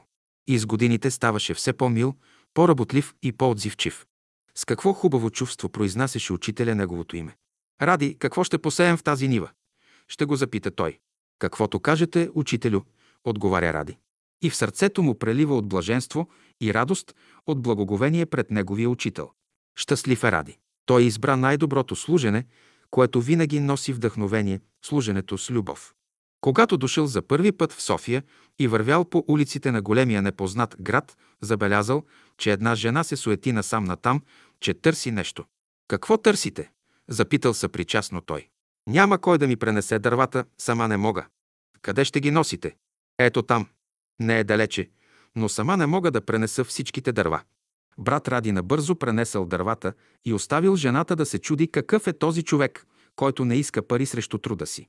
Продължил той пътя си и след време чува наблизо разпален спор. Един преносвач се сърди на жена, която отказва да му изплати цялата сума. Брат Ради разбрал, че целият спор е заради 15 лева. Отворил той кесията си, а в нея имало точно 15 лева. Дал ги на преносвача и отминал. Ех, брат Ради, кога хората ще станат като тебе? Брат Симеон. Брат Симеон е на средна възраст, висок, красив и много умен човек. Свършил е право и философия. На служба е в касационния съд. Негова другарка в живота е художничката Цветана Симеонова. Имат си момиченце на име Елисавета. На изгрева той е търсен от всички и много известен. Често го зоват и търсят по различни поводи. Брат Симеон. Симеоне. И брат Симеон отговаря на повикванията. На едни се усмихва и приятелски маха с ръка, при други се спира и внимателно ги изслушва. В друг случай пък отговаря «Ще бъде, ще го направим» и бърза с цигулка в ръка към поляната. Слънцето още не е изгряло, но върховете на Витоша са поруменели от първите му поздрави. Поляната е осеяна с ароматни треви, окъпани в роса. Когато си на поляната за изгрева на слънцето, дишаш с леки гърди свежия въздух и се радваш на красотата на утрото. Душата ти се освобождава в простора пред теб и благодари ведно, с върховете в далечината и с всеки цвят в градината за всичко, което й се дава. Брат Симеон засвирва любим мотив. Хората се раздвижват и едни се нареждат в кръга на паневритмията, а други заемат своето място в оркестъра. Накрая раздвижването отзвучава заедно с настройването на инструментите. Величественият песнопой на живия кръг започва с великолепното изпълнение на оркестъра, което те извисява нагоре и все по-нагоре. Невидими вълни подхващат играчите и ги отнасят в един просторен свят на изобилна светлина и хармония. Приливната вълна на любовта подема всички. Брат Симеон се оставя тя да го носи и запява. Гласът му докосва чувствителни струни, които свързват играчите, и нови гласове се вливат, поведени от вдъхновения певец. Красотата става по-жива, радостта по-пълна, а природата наоколо по-отзивчива. Докато пее, брат Симеон гледа играчите, както по-голям брат гледа загрижено, за да се увери, че навсякъде цари необходимият ред и нищо не смущава живия кръг на паневритмията. Учителя е наблизо в центъра на кръга и брат Симеон му се радва, възхищава се от всяко негово движение и сърцето му се изпълва с благодарност заради голямата привилегия, дадена му от съдбата, да бъде при него. Понякога учителя е заед. Тогава заръчва на брат Симеон да чете в класа избраната от него беседа. Голяма е любовта на този брат към учителя. С голямо внимание и респект той слуша напътствията му по време на упражненията. А по време на беседа целият се превръща в слух и жадно попива словото. Когато имаме празненство, той събира присъстващите и като засвири или подеме песен, въдворява чудна хармония. Колкото и да е спокойно на изгрева, ти пак ще чуеш. Брат Симеон, ще махне с ръка братът и ще се усмихне. Ще го направим, ще го направим, казва той и го прави. Затова всички го обичат и търсят. Сестра Стефанка. Бях седнала на централната скамейка на поляната. Музикантите, които обикновено заемаха това място, си бяха отишли. Тези, които най-много обичаха да се застояват тук, и те постепенно си разотиваха. Като видя, че съм сама, Стефанка размаха ръка за поздрав и дойде при мен. Беше пролет и въздухът ухаеше на цъфнали цветя. Днес съм на работа след обяд и мога да остана на слънце до 9 часа, каза тя. Като седна до мен на скамейката, сестра Стефанка продължи. Нали между 8 и 9 часа слънчевите лъчи са полезни за организма? Да, така е, казах аз и посочих едно добре разцъфнало плодно дръвче. Това знаят най-добре цветята и дърветата. Стефанка се усмихна и като отправи поглед към синьото небе с бели облачета над Витоша, каза «Колко ми се ще да съм сега на Витоша? Тази пролет все още не съм била на планина. А миналата година, по това време, бях направила вече три изкачвания. А имах трудно поносими болки в крака. Бях на легло и опитвах различни лечения, но кракът продължаваше да ме боли. Тогава попитах в душата си учителя какво да направя и разбрах, че трябва да отида на Витуша. Тръгнах, без повече да се колебая, но можах да отида само до гората над село Драгалевци. На втория ден се изкачих по-горе и на третия успях да отида до Ел Шадай. Радостта ми беше голяма, чувствах се прекрасно и бързо забравих болките в крака. Аз я слушах, очарована от пролетния пейзаж, зареяла поглед към полите на Витуша и към чезнещата в далечната белота на снега по високите върхове. Неусетно се пренесох на Елшедай и видях поляната и учителя между нас, мистерията и красотата на нашия живот. Тогава попитах Стефанка. А ти, сестричке, как разбра кой е учителя, как го намери? Знаела съм за него отдавна. Бях доста млада, когато живеех и работих в Деде Агач. Върших си добре работата, поради което началниците ми имаха доверие и доста често ме изпращаха по работа в София. Тъй като бях религиозна, ходех на черква, където намирах подкрепа. Един ден в Деде Агач дойде човек от братството. Срещнах го при мои познати. Когато заговори за учителя, почувствах силно желание да го видя. Скоро след това, още при първата ми командировка в София, ме заведоха при него на улица Опалченска, 66. Това място ми бе вече известно, защото бях гостувала в една къща наблизо, а при една командировка бях ходила в църквата СВ. Никола да търся книги за прочит. Коя ръка ме бе довела отново тук? Така за мен бе съвсем лесно да се преместя в София и да живея до учителя на улица Опалченска, 66. И така получи ново кръщение и ново име. Стефанка от 66. Пошегувах се аз. Да, отговори сестрата с усмивка. На всеки е определена работата, която има да върши на земята. Аз, например, още когато не знаех нищо за нашия учител, сънувах интересен сън, в който чух музика и в съня си запях «Христос възкреси учението». Сестра Стефанка Иванова беше дребничка на ръст, добра и услужлива. Живееше на улица Опалченска, 66 и служеше тихо и скромно на делото. Един ден тя запитала учителя как би могла да си усили волята. Учителя отговорил. Когато падне метлата, вдигни я. При друг случай, по време на една бомбардировка на София, той казал. Виж колко е спокойно това дръвче. Пей! Какво ли още можеше да ми разкаже сестра Стефанка за себе си и за учителя при нашия разговор в този хубав пролетен ден? Уроци и изпити. Учителя преподаваше духовните науки в най-големия и най-престижен университет в аудиториите на живота. Учениците му бяха надарени, специалисти в различни области на науките и изкуствата – художници, музиканти, писатели и поети, учители, лекари и други. Имаше и много занаячии, също и земеделци, особено в провинцията. Всички трудолюбиви и ученолюбиви хора. Учениците на любовта, мъдростта и истината, на трите божествени принципа в учението на новата култура, слушаха лекции, учеха и се явяваха на изпити навсякъде и по всяко време в големия салон на изгрева, на поляната, където правеха упражнения, по време на разходките в планината, когато работеха в градината и най-вече в ранните утринни часове, когато учителя говореше на ранобудните. Хубави уроци получавахме и от всички живи същества, които учителя беше назначил за свои помощници. Големият салон, в който най-често слушахме лекции, бе дълъг 23 метра и 50 сантиметра, широк 7 метра и 50 сантиметра и 4 метра висок. Беше доста просторен, имаше 6 прозореца и една врата на изток, един прозорец и врата на юг, откъдето влизаше учителя. В този салон той изнесе повече от 4000 лекции и беседи, а в други салони и помещения – около 3000, т.е. учителя изложи същността на учението в около 7000 лекции и беседи.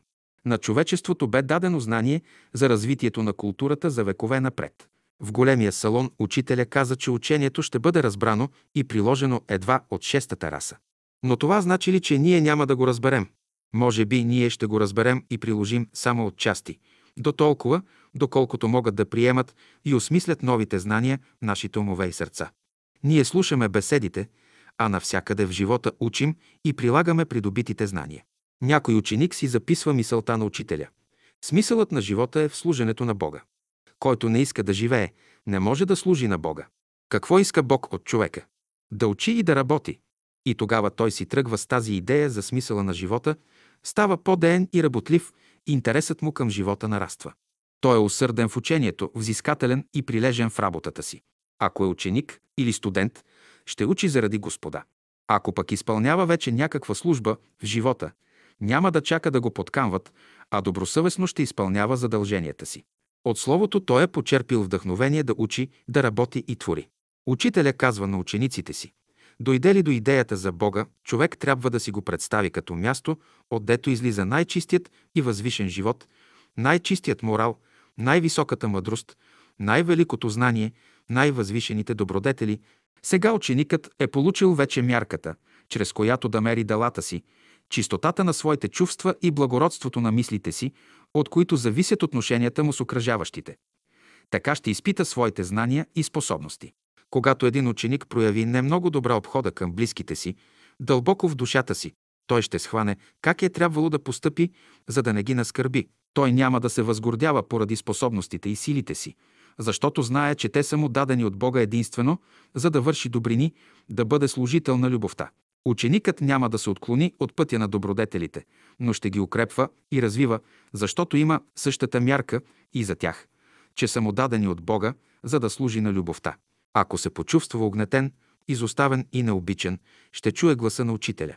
И тъй, иска ли да запази своята сила и мощ, да се ползва от доверието на всички разумни същества, човек трябва да даде ход на Божественото в себе си. За да се прояви Божественото, човек трябва да бъде изоставен от всички хора, да не вижда светъл лъч в живота си. При това положение той ще чуе тихия глас на Бога в себе си, който му казва «Не бой се, върви напред». Ти не си сам в живота.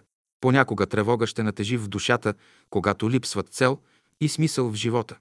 Но часът е 10 и учителя вече започва своята неделна беседа. Ученикът се заслушва и постепенно се успокоява. Словото внася нови сили и бодрост в духа му. Дали така му се струва или наистина учителят отговаря на въпроса, който го измъчва. Но тук вече няма съмнение, защото всичко му се казва пределно ясно, покорява го с силата на дълбокия смисъл. Въпреки всичко това, съвременните хора търсят друга философия на живота. Много философии съществуват, но нито една от тях не е освободила човека от мъчнотиите и изпитанията му. Само една философия може да спаси човека – божествената философия.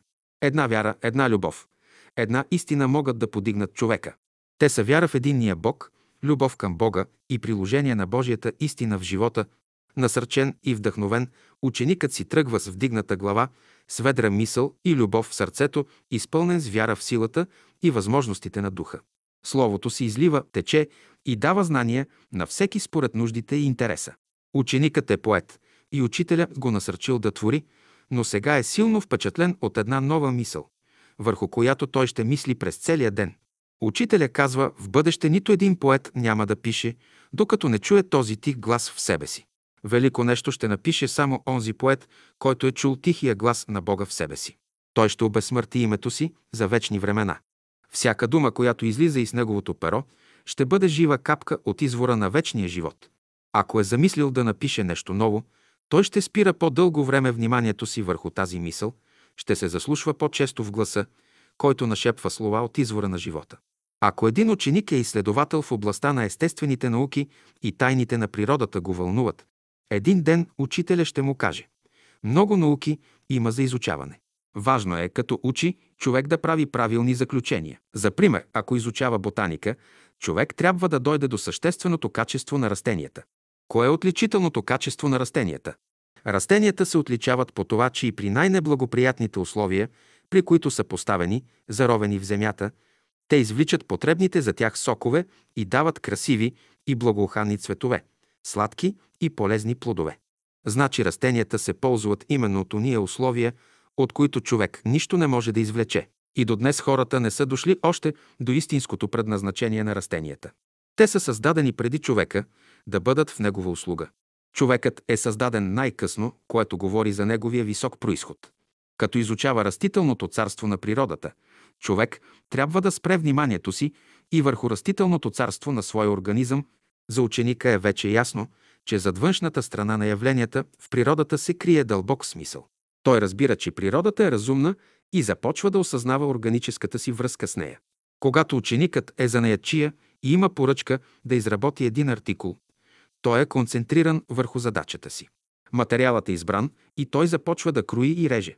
Ако обаче започне да мисли, че печалбата му ще бъде малка, може да се усъмни в смисъла на своя занаят. Защо да работи, ако печели толкова малко? С тази мъчителна мисъл той тръгва за изгрева, за да се разсее, да срещне някои добри приятели и обмени мисли. В него се тъй надеждата, че там ще се освободи от колебанието, което го измъчва от няколко дена, така, че вече започва да губи интерес към професията си. Пред входната врата на салона той се спира, а там учителя има разговор с група ученици, негови познати и приятели.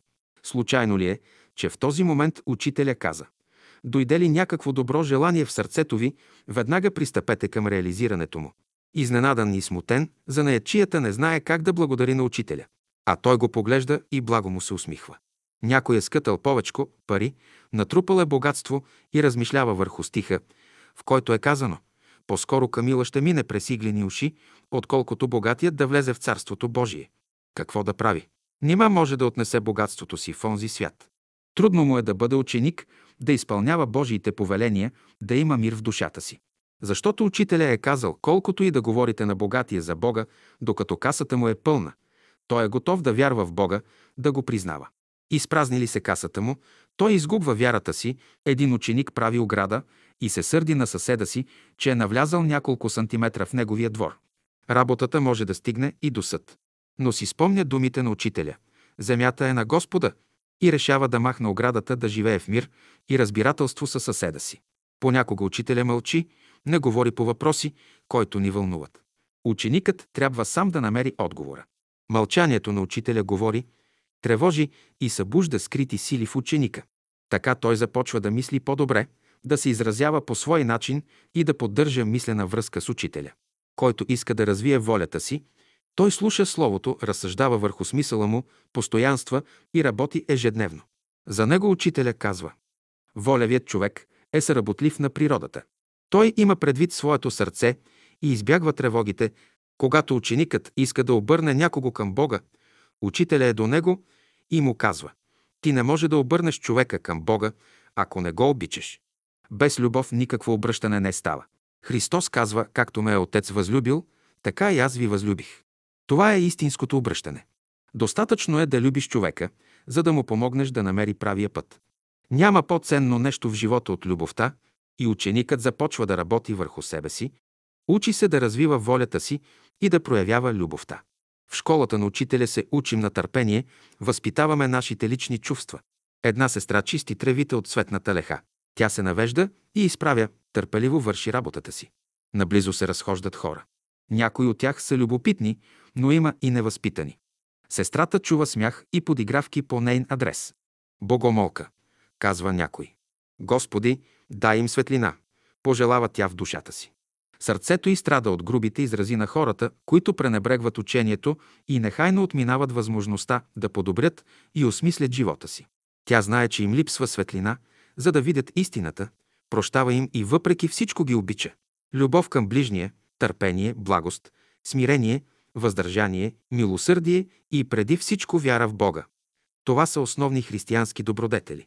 Който ги притежава, в учението намира необходимите условия за духовно израстване. Той може да служи на Бога, защото обича ближния си и е дълготърпелив. Учителя казва, милосърдието трябва да се развива. Една сестра се разболя. С вяра, смирение и любов ние ежедневно я обслужваме.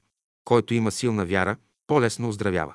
Добродетелите му помагат да се излекува. Като милосърдни сестри, те ограждат болния с любов и внимание.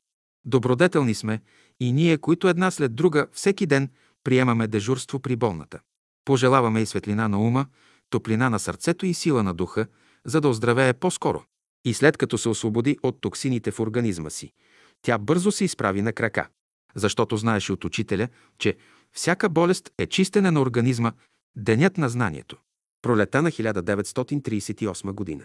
В малките домове и плодните градини около тях цареше мир и покой. Изгревът спеше. Беше полунощ и в зените на видимата небесна сфера трептеше ярка звезда. В същото време в това, тъй живописно място на планетата Земя сияеше мека и приятна светлина, която звездата познаваше под името Окото на изгрева. В този късен час обитателите на изгрева си почиваха, подвластни на природните сили и на съня, които царува нощем. Окото на изгрева или зеницата на новия ден се намираше в един дом, единствен по рода си. В полумрака на затихналите плодни градини и на Боровата гора наоколо единствено през прозореца на този дом строеше светлина. Понякога нощта го посещаваше, светлината зад прозореца угасваше за около час и половина, но въпреки това звездата виждаше сиянието на окото на изгрева. Това явление не беше ново за нея, защото тя го бе наблюдавала в течение на много години. И това не бе случайно, нито пък бе мотивирано от любопитство, защото тази звезда бе служител на светлината. Сега прозорецът отново светеше. В стаята пред отворената Библия с масивни корици седеше възрастен човек с благородна осанка. За онези, които го познаваха и следваха в неговата мисия на земята, той бе учителя, един светия от голяма величина, когато в духовния свят почитаха и зовяха с името Бейн Садуно. Той беше потънал в дълбок размисъл, всяка черта на лицето му излъчваше мир и абсолютна хармония. Особена светлина трептеше във всеки кът на стаята. Духовна светлина виделината на божествената мисъл, за която няма граници и препятствия. В два часа светлината на прозореца отново угасна, но само след 10 минути отново се появи и силуетът на учителя се открои в рамката на прозореца. Звездата от зенита, привлечена от изгрева, стана по-ярка, за да вижда по-добре земята. Тя се загледа и видя как учителя отвори една врата и излезе върху полукръглия балкон над салона. Той се загледа по-продължително на изток, съзърцавайки далечния хоризонт. Часът бе удобен, за да долови възхода на светлината далече зад планинските върхове. Познаваше ли той пътя на слънцето, та да проследява и нощем неговата траектория? След като получи необходимата му информация, той отново влезе в стаята. Звездата видя всичко това и отдалече го поздрави. Сега тя знаеше, че до края на нощта няма повече да види силуета му зад стъклата на прозореца. Междувременно, в една дървена каштурка наблизо се появи светлина. После нови светлини пламнаха тук и там, раздвижиха и мобилизираха обитателите на домовете. Изгрева очакваше едно голямо събитие – пробуждането на човешката душа за красотата и силата на първия слънчев лъч. Стъпките по двора зачистиха, чуха се тихи гласове. После лампите изпълниха с изобилна светлина големия салон на изгрева. И много скоро към салона започнаха да прииждат хора – мъже и жени, някои от тях по-заможни, което се виждаше от облеклото им. Салонът се изпълни и присъстващите започнаха да пеят. Мелодията на Духът Божи, призивът Бог да изпълни човешките души с любов, се издигна към небосвода. Звездата на зенита слушаше песента. Тя знаеше, че Духът Божи предшества идването на новия ден, най-напред в братството при онези, които се молеха за това, а след това при всички будни души.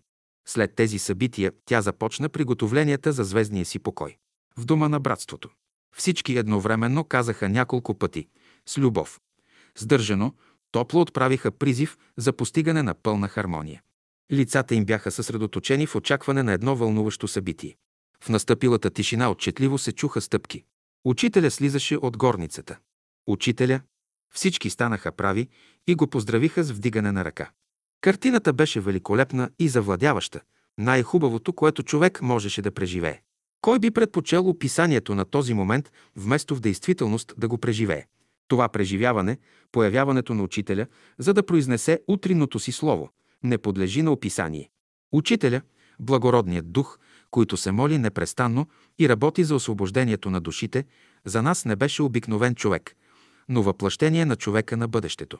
Той излъчваше светлина, подобна на меко слънчево сияние, имаше човешка форма, облечена в светлина. С лека и пластична походка учителя мина през салона, отиде при катедрата и след кратка пауза каза. Молитва. Всички се помолиха смирено с добрата молитва. Молитвата на светлите възвишени духове. После учителя каза. Изпейте една песен. Тихо, но с дълбок отзвук в душите прозвуча песента Махар Бено Аба. Учителя прочете една глава от Евангелието, след което започна словото си.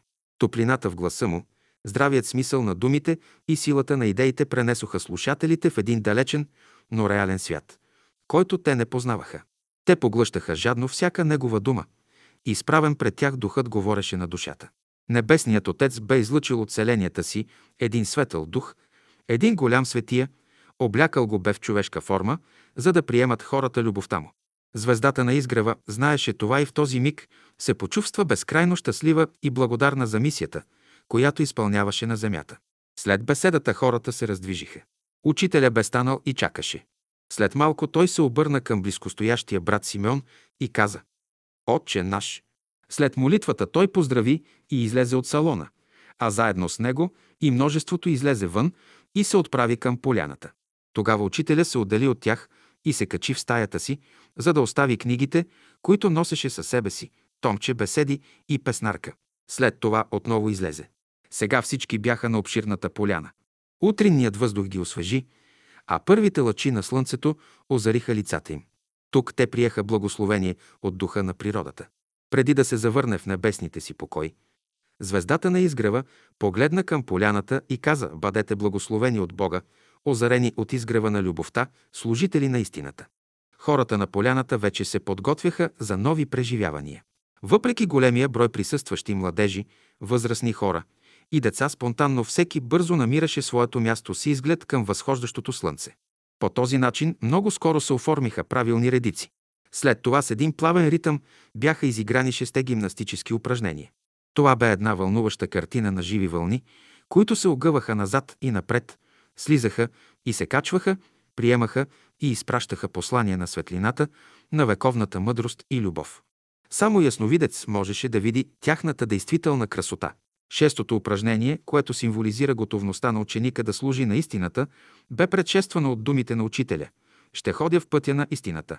Със светлината на мъдростта и нежната топлина на любовта, концентрирани в движението на ръцете, които приемаха и разпределяха очистващата енергия, всички пожелаха да изчистят умовете и сърцата си. И наистина очите им се отвориха, те съзряха отворен пред тях пътя, който възлиза към най-високия връх – Божествената любов. Но това не беше единственото събитие в настъпващия ден. След шесте упражнения, играещите се наредиха по двама в кръг. В центъра на кръга се групираха музикантите и започна едно друго, още по-величествено събитие, което трудно може да се опише. Докато по време на сутрешната беседа учениците съзряха един свят, който бе трудно даже да си представят по време на паневритмията, божествен танц на силите небесни, те посетиха още по-високи светове – ангелския и божествения, направиха жива връзка с съществата, които ги обитават. Музиката и упражненията, дълбоката езотерична символика, хармоничното и музикално изпълнение на движенията бяха дадени от учителя. Сега той беше в кръга и даваше образец за изпълнението на паневритмичните упражнения. Въведението в паневритмията започна с упражнението първият ден на пролета. Музиката на това упражнение е лака и приятна. Подготвяте да полетиш. Живият кръг образува една възходяща спирала, която непрестанно се върти. След първите движения темпото се усилва. Когато стигнаха до упражнението примирение, играещите вече бяха готови да полетят. То е едно преходно състояние, при което крилата се отварят. При Евера те вече се движеха леко над земята. Заредиха се все по-интересни и още по-разнообразни упражнения, придружени от музика, която стимулира деятелността и процесите за постигане на реален резултат. В хода на паневритмията силите на играещите постепенно се координираха. Умът, сърцето, волята, душата и духът на човека влизаха в хармония. Във всяко упражнение има развитие на една идея, ход на реализиране на идеята и резултат. Резултатът пък създава възможности за развитие и е база за нови постижения. Паневритмичните упражнения завършиха с мотото да пребъде Божият мир и да изгрее Божията радост и Божието веселие в нашите души. Живата огърлица от хора се движи в кръг с център, който символизира божествената хармония, на която душата спонтанно откликва. Всяко звено в този кръг е претърпяло чудно преображение. Изпълнените с радост ученици, повече от 500 души, се отправят към центъра на кръга, за да целунат ръка на учителя. Един след друг те целуват ръката на духовния си баща и чрез този жест на благодарност и смирение благодарят на Бога за благата, които са получили. Учителя бе казал, не на мен, а на Бога се молете, което означава, че трябва да се благодари на онзи, който всичко е сътворил и предвидил, за да запази във вечността творенията си. Защото където любовта царува, всичко се превръща в добро. Там няма условия дори за случайно изтървана зла помисъл. Благодарността е велика добродетел. Тя е естествен отклик на душата, когато след продължителни страдания смирена се завръща при своя баща и той, като я приема, и дава свято благословение. Хората около учителя приличаха на цветя, които след знойна суша, освежени от благодатен дъжд и вече си справени стъбла, се готвят да разцъфтят. Цветът е най-тихата и деликатна благодарност, образ и глас на ангелите небесни. Така и човешката душа, когато благодари на Бога след изживяна радост или страдание, разцъфтява и разкрива божествената си красота. Без бързане и суетня много скоро хората се разпръснаха, за да се приберат по домовете си и да се подготвят за ежедневните си задачи. Някои ученици съпроводиха учителя до входа на салона.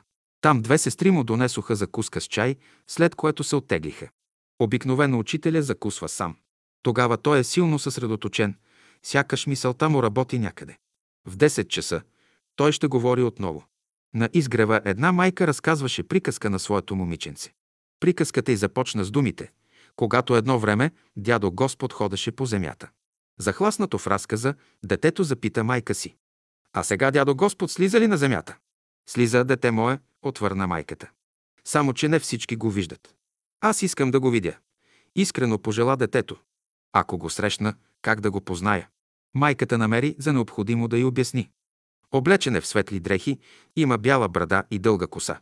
След няколко дни майката взе за първи път детето със себе си, за да отидат на неделна беседа. Когато вижда учителя на катедрата, то възкликва. Майко, това е дядо Господ. Заведи ме при него.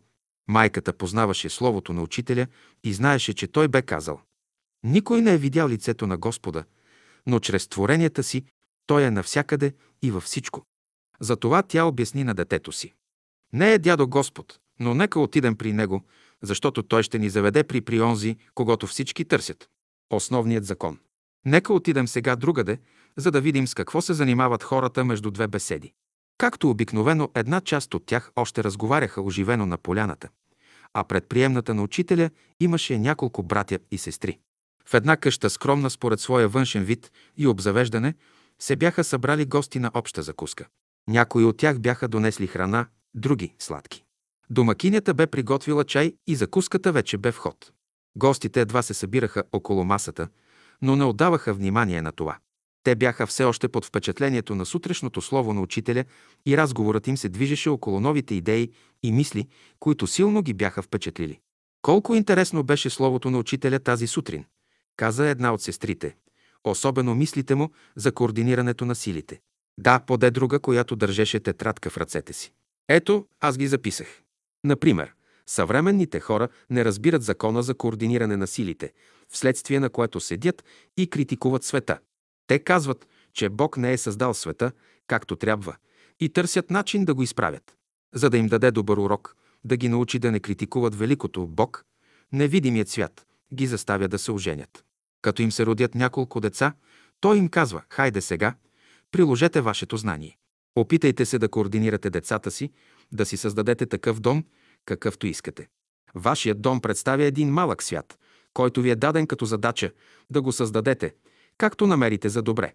Като се намерят в семейството си, в своя малък свят, критиците започват да се оплакват, че не могат да го оправят. Тези мисли предразположиха някои към размисъл, а други развеселиха. Така е, засмя се една сестра. Затова учителя каза, едното дете вика на една страна, другото на друга, жената, на трета, после тя добави. Наистина, вечно недоволните най-малко работят, а искат да подобрят живота си. Все в другите търсят вината, а не в себе си. Сестрата, която все още държеше тетрадката в ръцете си, продължи. Защо хората не се разбират в беседата, бе казано много ясно. Защото всеки говори на непознат език. Никой не може да го разбере и да му помогне. Един млад мъж с изразително лице, който до сега бе мълчал, се включи в разговора. Но той бе впечатлен от друго. Наистина всичко беше много интересно и вълнуващо. Но колко е важно да знаем какво да искаме от Господа. Затова учителя ни говори за Соломона, съгласи се сестрата, която бе по-близо до прозореца и замечтано отправи поглед към градината. Защото поискал от Господа знание. Каквото поискал, това и получил. 300 жени и 700 заложници, но заедно с тях и големи изпити, за да разкрие по-лесно мистериите на жената. И накрая стигнал до положението да каже «Суета на суетите, всичко е суета». Това неочаквано заключение накара някой от гостите да се замислят. Какво не бе разбрал царят на израилтяните? Ами, че то е много ясно. Онова, което не са успели да го научат хиляда жени, можеше да го научи една Ксантипа. В това отношение Сократ е бил по-умен от Соломона, оженил се за зла жена, за да помадрее и се научи на търпение. Ето така още в дълбоката древност са постъпвали умните мъже. Тези разсъждения на домакинята разведриха нейните гости и тя се възползва от това, за да досипе в чашите от ароматичния си чай. Острумна и закачлива, докато наливаше в чашите, тя продължи своите разсъждения. Не бива да съдим цар Соломон заради една слабост, поради която е придобил толкова много мъдрост. Макар и цар, може би е искал да получи знанието, което на всички ни липсва. Как да обичаме хората такива, каквито са. Чайникът кипеше и изпълваше стаята с аромата на горски билки. Разговорът ставаше все по-интересен и жената до прозореца вече не гледаше замечтано навън. Да, всички искаме да получим повече знания, но според мен същественото в живота е да се научим да обичаме хората. Като каза това, тя отпи от чая си и понеже всички проявиха интерес, продължи. Какво ще спечелим, ако вместо да изучаваме доброто в света, по цял ден теглим звездни недостатъците на хората? Ще спечелим горчивини, болести и недъзи. И тогава, ако нещастията дойдат, аз вземам цигулката и им свиря, докато си отидат. Тази реплика бе направена от един мъж на средна възраст, който винаги преживяваше нещо изключително. Известен беше като брат Гали, мистичният музикант на братството. Да обичаме един човек ще рече да видим божественото в него, като открием една положителна черта в характера му, каза друг. Макар и с паузи, гостите похапваха не само духовно, но и физически, защото всичко пред тях на масата бе много вкусно. Това учим сега всеки ден, да обичаме. Нали това ни преподава учителя? Тетрадката отново беше прелистена. Всички очакваха с жив интерес новата мисъл, наградата от Божествената лотария. И тя не закъсня, една невидима ръка я поднесе, за да чуят и разберат, но вече по свой начин, мисълта на учителя. Когато отида при Господа, ще поискам да ме научи да обичам хората. И после ще му поискам. Господи, изпитай ме на това, което си ме научил. Добра альтернатива за всяко знание да има и съответен изпит. Когато не само знаеш, но и можеш, няма да се колебаеш в смисъла на постъпките си. Това ли искаше да ни каже учителя? Запита младият мъж, който проявяваше философска задълбоченост в своите разсъждения. А защо да не искаме знания? Възможен ли е напредъкът без наука? Запита най-младата между гостите. Георги Радев, мъж с деликатна физика, високо чело и чувствително изразен нос, за когото казваха, че е най-силният интелект на изгрева, отговори вместо младежа. Напротив, учителя не само, че не отрича знанието и науката, но твърди, че учението му е наука. То не е религия, в него няма нито фанатизъм, нито суеверие. Той дава на учениците си само многократно проверени знания и ги насърчава да учат.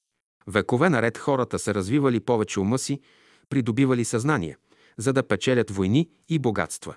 А и днес все още не сме развили достатъчно любовта си към Бога, която включва любовта към ближния. Да, съгласи се девойката. Сега ми стана по-ясно. Но защо заедно с ума, с натрупването на знанията, не се развива и сърцето? За да разберем това, трябва да проучим по-добре лекцията Разумното сърце, една от първите лекции на учителя. Днес той каза и друго относно координирането на силите.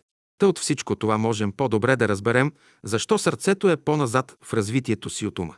Не е лесно да се разбере сърцето. То е загадката на свинкса или мистерията на универсалната любов, за която учителят ни говори сега с ясен и разбираем език. Георги Радев замълча и погледна въпросително към отворената тетрадка на сестрата, която в този момент я разлистваше с особено внимание. Ето, и това съм записала. Ако желаете, ще ви го прочета. И без да дочака подкана, тя зачете. Координирането е основен закон, който всеки трябва да знае. Координирането представя онази канализация, която трябва да се прекара в човешката душа, за да може всеки потик да преминава през нея и да дава ход на общото развитие на силите в човешкия организъм. Докато този оживен разговор вълнуваше душите, в много други домове на изгрева хората закусваха. Понякога и в по-идилична обстановка. Почти навсякъде обаче закуската не беше най-същественото, а словото, което бе раздвижило духовете. И както винаги, докато едни се приготвяха вече за втората беседа, други разговаряха пред салона или водеха разговори по поляната. Преди да настане 10 часа, учителят се появи, както обикновено любезно усмихнат и елегантен. Много скоро той бе заобиколен с внимание.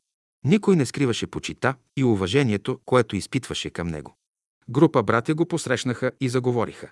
Една сестра му зададе въпрос и той внимателно й отговори. Други пък искаха да споделят с него сутрешните си разговори, вълненията, последвали беседата му. На беседата в 10 часа присъстваха повече хора. Времето беше приятно и всички имаха много добро настроение. И понеже словото беше много увлекателно, времето мина неусетно.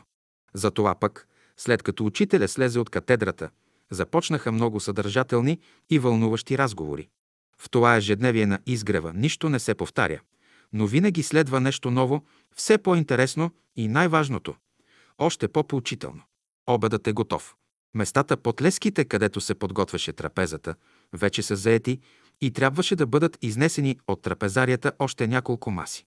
Цялото пространство пред салона бе изпълнено от хора в очакване на вкусния обяд, а може би и на нещо друго. След беседата в 10 часа учителя и група ученици отидоха на поляната, където се проведе разговор, но сега се бяха завърнали пред салона. Учителю, заповядайте на обяд, каза една дежурна сестра. Учителя се обърна към придружаващите го. Сестрата ни кани на обяд, заповядайте и вие. Те приеха поканата и седнаха край красиво наредената трапеза. Обядът премина в тишина, в естествената обстановка, под леските, които при лекия повей на вятъра се раздвижваха и шепнеха неразбираеми слова. Участваха и те в този мил празник. Понякога се чуваше потракване на лъжица или глас на дежурна, която се тревожеше да не би някой да е забравен, та да остане гладен. След обяда си изпяха песни и започнаха разговори. Едва към 14 часа учителя се качи горе в стаята си. В 16 часа той е в приемната. Посещават го гости от провинцията, негови ученици и симпатизанти, които търсят съвет или помощ. Преди да се скрие слънцето, хората си тръгнаха и пред дома на изгрева настана затишие. Когато здрачът падна и любимата ни звезда се появи сред рояк от светлини в пространството, учителя влезе в стаята си. И тогава звездата дойде, за да ни отведе в сънищата, да покани на гости в звездния си дом чистите по сърце, децата на ангелите небесни. Първият слънчев лъч, далече на изток, зад широк пояс от виолетови мъгли, се надигаше за ревото на новия ден. В дрезгавината на гората наред, с стволовете на дърветата се очертаваха силуетите на хора. Високо над пробуждащата се земя блестяха ярки звезди. В този ранен час всичко в природата се будеше в очакване на раждащия се ден. Когато хоризонтът се позлати, хората вече бяха станали повече. След първия слънчев лъч, заедно с приливната вълна на новия ден в далечината се издигна факелът на вечния живот – огненият диск на слънцето. Малко след това свидетелите на тази грандиозна гледка започнаха утрените си упражнения. Вуалът на сутрешния здрач се бе вдигнал, за да се види цялото богатство на природата. Полето отвъд гората се къпеше в свежеста на росата, а над него въздухът трептеше в преливащи се ефирни цветове. Учителю благи, с какво заслужихме тези дарове радостта на първия слънчев лъч, богатствата на светлината и силата, които тя вложи в умовете и сърцата ни? Ден след ден, заедно с птиците небесни в утринта, ние се изправяме пред Господа, смирени пред творенията на безграничната му любов. И ден след ден четем битието на новия ден. Завета Господен. Хубавата небула. Учителя е на крак от най-ранни зори.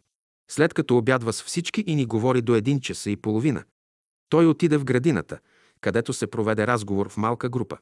След това много пъти трябваше да се качва в стаята си и да слиза, без да спре за малка почивка. Сега е в стаята долу, а часът е 10 вечерта. Изпратил е последните си гости и само аз, както често се случва. Все още съм наблизо, за да го придружа с поглед и да се прибера едва, когато се е качил в горницата. Звездата на изгрева видя всичко това, очаквайки с търпение следващите събития. Тя трепна, когато учителя отново излезе на двора с телескоп в ръце и реши за уместно да го последва. Той насочи уреда към небето, което в този час бе обсипано с звезди. Отначало извърши наблюдение на изток, после на юг и на запад, където небето беше най-интересно.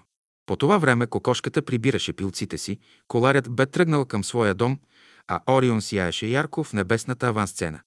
Съвършена картина на тържество и радост.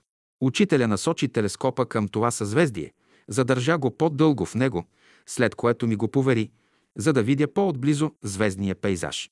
Това е най-хубавата небула, каза той. Аз насочих телескопа към съзвездието и трепнах от възторг, когато то влезе в зрителното ми поле. Орион наистина беше най-величественото и най-жизнерадостно съзвездие на звездното небе. Тогава за първи път почувствах красотата на живота в пространството и за миг осъзнах, че съм свободна и съм част от един значително по-голям свят. Обяд в деня на разумното сърце. Разумната природа е помислила за своите деца и сега е обсипала с плодове трапезата пред салона на братството. Настроението на всички е добро. Учителя е сред нас, неговото присъствие е осезателно и ни радва. Бобко, каза той, като погледна към сложеното ястие. Той лекува бъбреци. Лекува ли? Възкликнаха някои. Да, който страда от бъбреци, да яде боб. Последваха въпроси, на които учителя не отговори, защото в този момент дежурната сестра отиде при него и започна да му сервира основното ястие, гарнирано с въпроси относно качеството на храната. Не само учителя изрази задоволство от вкусната гозба, но и други с добрия си апетит похвалиха дежурните. Един брат се обърна към учителя. Учителю, в провинцията намерих много едър фасул, какъвто не бях виждал досега. Да поръчам ли да ни изпратят? Учителя наклони леко глава в знак на одобрение, но веднага след това вниманието му се насочи другаде. Мислите на някой от присъстващите вървяха в друга посока и бяха далече от грижите за фасула. В този момент аз си мислех, обядът с учителя е празник. Дали приказките за похапването и за ползата от храните, които не са за пренебрегване, ще се превърнат в идеи на ума? Искрено вярвах в това и бях дълбоко убедена, че всяка дума на учителя има дълбок смисъл. Беглата му усмивка потвърди моята мисъл.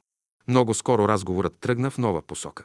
Някои очакваха отговор на въпроси, които упорито ги преследваха, а онези, които бяха по-будни, по-чувствителни и възприемчиви, интензивно обогатяваха впечатленията си или минаваха през нови опитности.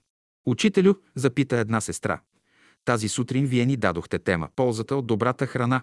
Загатнахте за по-добрия живот, който хората ще имат в бъдеще. Чрез културата на храненето ли ще дойде този живот?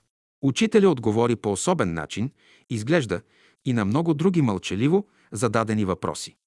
Всяка семка трябва да се посее най-първо в почвата, в най-неблагоприятните условия. Месоядните животни са произлезли от най-неблагоприятните условия, от корените. Тревопасните – от клоните. Някой човек иска да стане съвършено добър. Може ли едно дърво без корени? Не става и нито много лош, нито много добър. Някой запита. Да бъдем справедливи ли? Тази сутрин вие казахте. Да проявим своята доброта. Да проявим своята разумност. Да отговаряме на онова доверие, което Бог ни е дал, учителя продължи. Добрият човек никога не забравя Господа в своята мисъл, в своите чувства, в своите постъпки. И вие внасяйте любовта в ума си, мъдростта в сърцата си и истината във вашите постъпки. Аз си помислих, ето, за тази нова култура на храненето става въпрос. Тя ще подобри живота ни и тихо споделих със стоящите до мен. В новата култура хората ще се хранят не само с физическа храна, но и с духовна във всяко отношение. Тогава запитаха. Учителю, вие постоянно ни говорите за любовта, за мъдростта и за истината, а също и за добродетелите и добрите постъпки. Нали и те хранят ума, сърцето и волята, а винаги ни е толкова приятно, когато имаме вкусна храна на трапезата. И физическата храна е необходима, отговори учителя. Вие не разбирате. Гладът и жаждата са съзнателни сили, които заставят човека да работи. Като яде хляб и пие вода, човек прави това не само за себе си, но и за всички живи същества. Някой запита. А как става това? Той обработва храната и я изпраща в мозъка си, откъдето тя се разнася като енергия и мисъл по целия свят. Всички възкликнаха изненадани, а учителя се усмихна и продължи. Хората не са нищо друго, освен фабрики, които обработват грубия, суровия материал и така обработен го изпращат в други светове като градивен материал. Съзнателно или несъзнателно човек работи на Земята за съграждането на един по-висок свят от физическия. Една сестра заяви съвсем откровено. А на мен такава мисъл никога през ума ми не е минавала. Настана едно необикновено оживление, както се случва между добри приятели, когато душата се радва. Мнозина искаха да изкажат мнението си по въпроса и от различни страни почти едновременно се чуха гласове. Един каза «Ние мислим, че сме дошли на земята, за да бъдем щастливи». Друг допълни «Да се женим, да ядем и да пием и да имаме къщи, ниви или вади». Учителя се усмихна. Какви ли не иллюзии си правят хората? Всъщност, те идват на земята като работници. А само от време на време подслаждат живота си с някаква забава или развлечение. Еленка, една от стенографките на учителя, която винаги обмисляше добре думите си, каза. Значи истинското предназначение на човека е да работи. Учителя поклати одобрително глава. Забавата и удоволствието идат като второстепенни неща в неговия живот.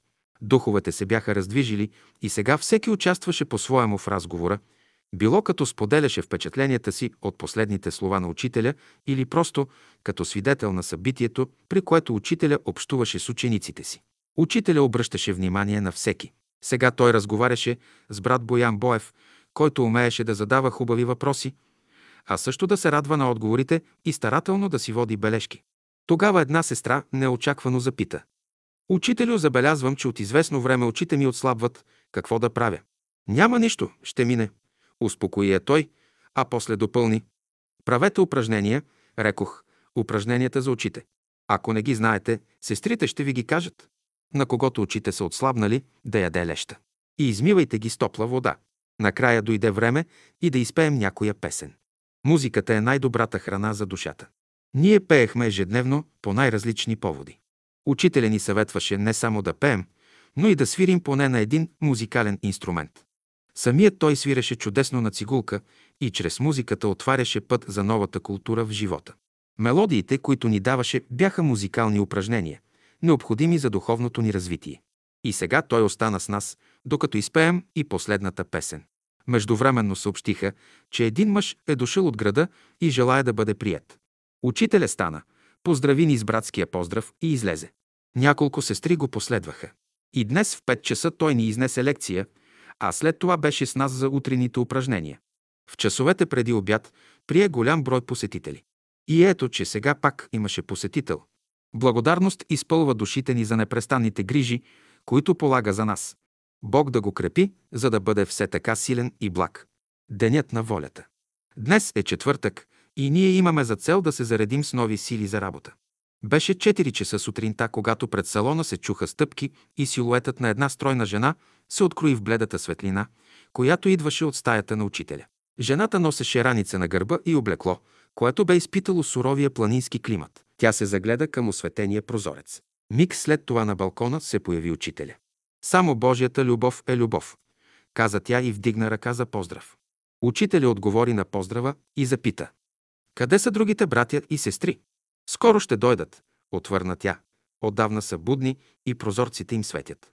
Учителя запали голямата външна лампа и освети пространството пред братския дом.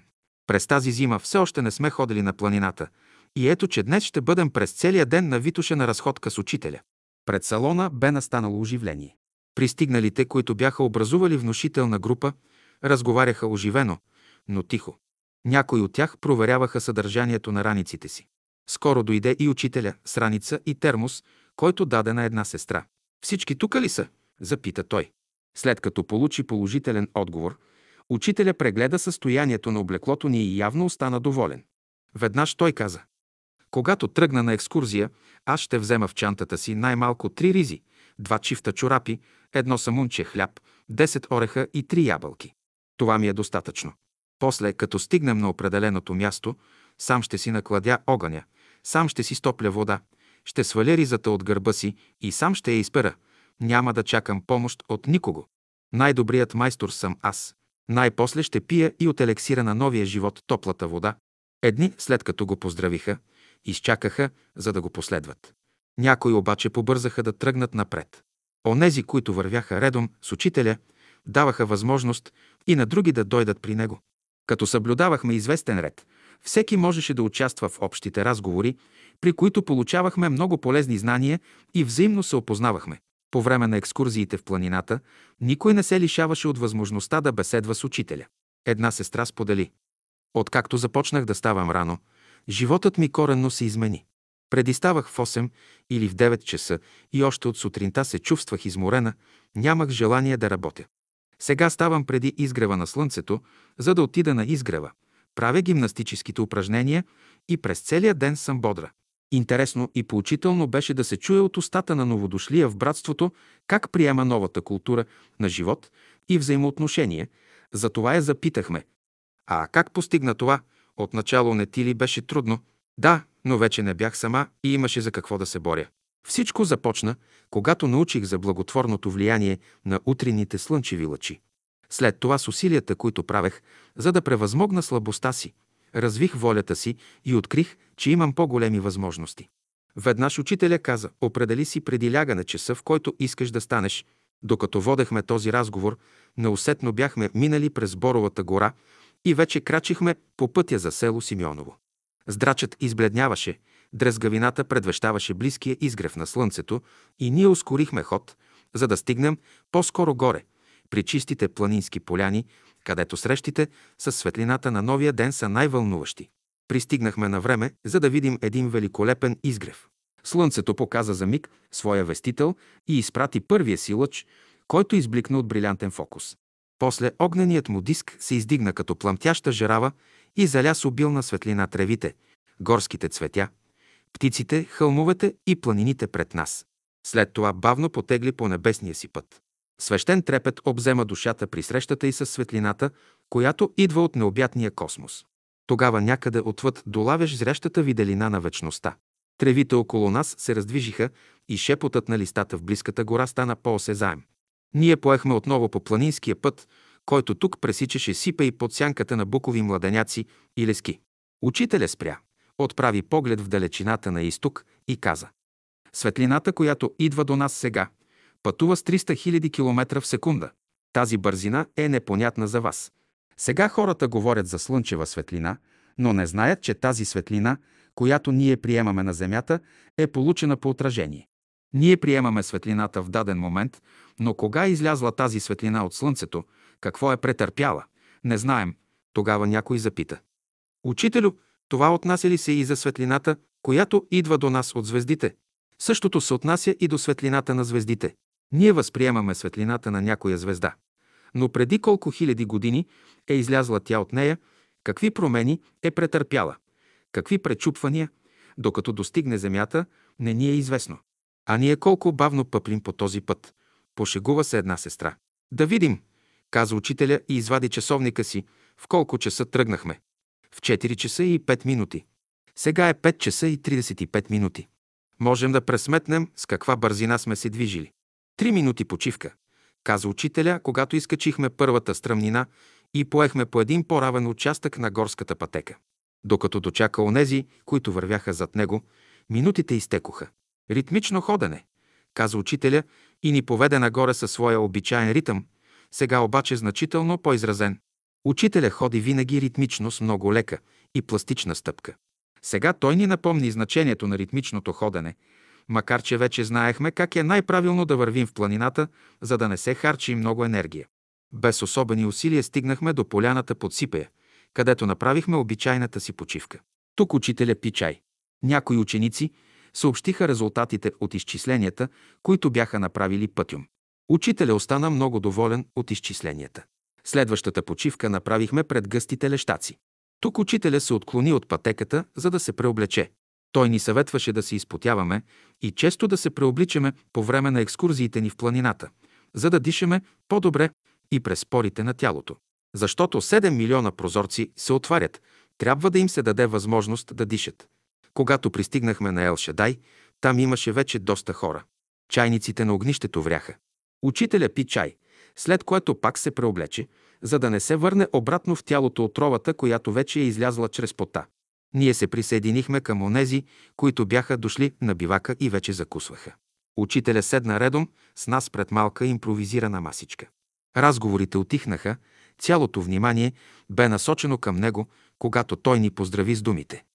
Радвайте се, че сте родени в този век. Изходната точка на едно ново време. В този момент пристигна още една група от приятели. Те целунаха ръка на учителя и започнаха да споделят сутрешните си вълнения. Кога са тръгнали, какво са видели из пътя и пере. Между тях имаше двама цигулари и китарист, който вече настройваше китарата си. Едни пожелаха да правим упражнения, но брат Симеон закачливо подхвърли. И ще пеем. Учителя одобри и едната, и другата идея. Брат Симеон, който вече държеше в ръка цигулката си, попита. Учителю, коя песен да изпеем? Която обичате. Всички са много хубави. Моля, вие кажете. Изпейте, давай, давай. Цигуларят подхвана мелодията и в простора над Ел Шадай се понесе призивът. Давай, давай. След като изпяхме песента, учителя каза. Всяка песен трябва да се преживее дълбоко, за да има въздействие. Всяка песен трябва да се яви като израз на преживяното в душата. Например, за да пеете, както трябва песента «Давай, давай», трябва да имате желание да давате. Една девойка, студентка в музикалната академия, която силно желаеше да развие своя глас, запита. Учителю, как певецът може да подобри и запази гласа си? За да има добър глас, човек не трябва да допуща в себе си никакви ниши, отрицателни мисли, чувства и постъпки. Въпросите ставаха все по-интересни. Вие казахте, че музиката лекува. Как става това? Когато се понижат трептенията на някой орган повече от нормалното, той заболява. И когато пак се повишат трептенията му, той оздравява. Затова има много методи, един от които е музиката. И паневритмията лекува, нали учителю? Се обадиха някои от онези, които очакваха с нетърпение началото на паневритмичните упражнения. Няколко минути по-късно отидохме на поляната, за да влезем в живия кръг на паневритмията. Мелодията на първия ден на пролета завъртя кръга, който вече нямаше граници, но се разшири, за да отида далече в простора над високите планински върхове. Обят на Ел Шадай. Ако погледнете от птичи поглед поляната пред скалите на Ел Шедай, ще видите странна картина – един голям кръг от хора, насядали по тревата в малки групи около импровизирана трапеза. Всеки е извадил от раницата си своеобразни ястия, за да ги сподели с насядалите в кръга. Така разполагаме с богата и разнообразна храна за нашия общ обяд. Учителя е сред нас като добър баща, който се радва на децата си. Те пък гледат да му услужат, за да му е удобно във всяко отношение. Едни му предлагат кафе, други плодове. Той приема благосклонно всяка услуга, за да ни достави радост. Лицето му, косата, дрехите, всичко в него излъчва любов и предразполага към естествена близост и лекота при общуването. Една сестра запита. Учителю, тази сутрин ни казахте да се радваме, че сме се родили в този век, който е изходна точка на едно ново време. Какво е това време, с какво ще се ознаменува? Мнозина наоколо също пожелаха да чуят повече по този въпрос. Усмихнат, но съсредоточен в своята дълбока същност, учителя отговори. В света ще дойдат две същества – една девойка и един момък. Девойката със своята чистота ще разкрие тайната на страданието, а момъкът със своята светлина ще разкрие смисъла на живота. Единственото нещо, което от сега нататък ще живее, това е братството. То ще владее над всичко. Който не може да живее като брат и сестра, той не може да бъде гражданин на новото царство на земята. Само това да беше казал учителя днес. На този общ обяд щеше да бъде достатъчно. Каква огромна, но и прекрасна работа ни предстои за напред. Да приготвим в себе си условията за тази чиста девойка и за този светъл момък. Учителя ни запозна и с други теми, с задачите, които трябва да решава човекът днес и по-специално ние, като ученици в школата на новата култура. Същевременно той отговори на много въпроси, за които бе дошъл благоприятният час на това място. Една сестра се обърна към учителя. Учителю, вие постоянно ни говорите за Бога, за любовта, но ние все още не ги разбираме. Вие трябва да обърнете погледа си към разумната природа, към живота и към всички форми, да можете да се домогнете до божественото в тях. Само така ще се домогнете до духа на нещата, до истинското познаване на Бога. Само така ще се освободите от отрицателните мисли и чувства, от мъчнотиите и страданията. Само така ще дойдете до пълно общение с първата причина. Интересът към поясненията растеше, но същевременно разпалваше желанието у всеки да получи отговор на вълнуващия го въпрос. Затова въпросите следваха един след друг. Но ето, че сега някой желая да научи нещо повече по един много съществен теоретичен въпрос. Учителю, кажете ни нещо за трите свята. След малка пауза, която естествено се налагаше, ние получихме следното кратко, но много съдържателно обяснение за това, какво представляват трите свята – физическият, духовният и божественият. Физическият свят има отношение към материята, духовният свят има отношение към чувствата, а божественият свят – към мислите. Или физическият свят работи с елементите на материята, духовният – с елементите на чувствата, а божественият – с елементите на мислите. В този момент към групата около учителя се присъедини една сестра в чудесно настроение и, като се заслуша в разговора, каза Каква ли ще бъде бъдещата музика? Вие казахте, че в челото на човека има едно пиано с 25 000 клавиша. Учителя се усмихна и сигурно щеше да ни каже нещо много интересно за бъдещата музика.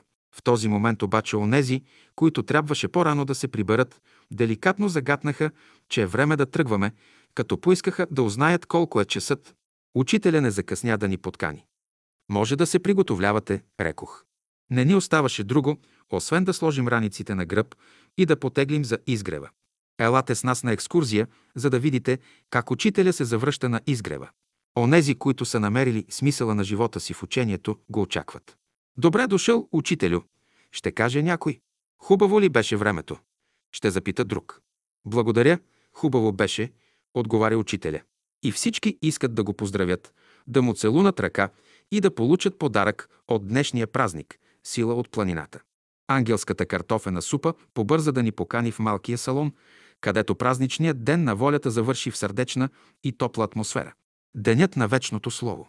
Тази сутрин звездата на изгрева остана повече с нас, защото вниманието й бе привлечено от едно ново явление. И днес, както обикновено, оживлението започна в 4 часа. Но тя не видя по-възрастните братя и сестри, които в сряда и в неделя идват първи. Сега тя поздрави младите, онези, които учителя бе поканил лично в младежкия окултен клас.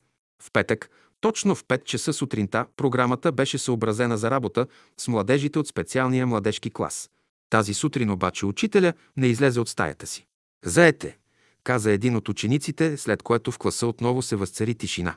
Един от младежите започна да чете беседата, която учителя бе посочил. Другите слушаха, но не със същия възторг и същата радост, които изпитваха, когато техният духовен баща бе между тях. След беседата излязоха на поляната и направиха утринните упражнения, а после тихо, почти незабелязано си тръгнаха. Тази сутрин никой не наруши тишината, дори и птиците се бяха скрили и по-навътре в гората даваха сутрешния си концерт. Към 10 часа учителя излезе на балкона, каза нещо настоящите долу и отново се прибра.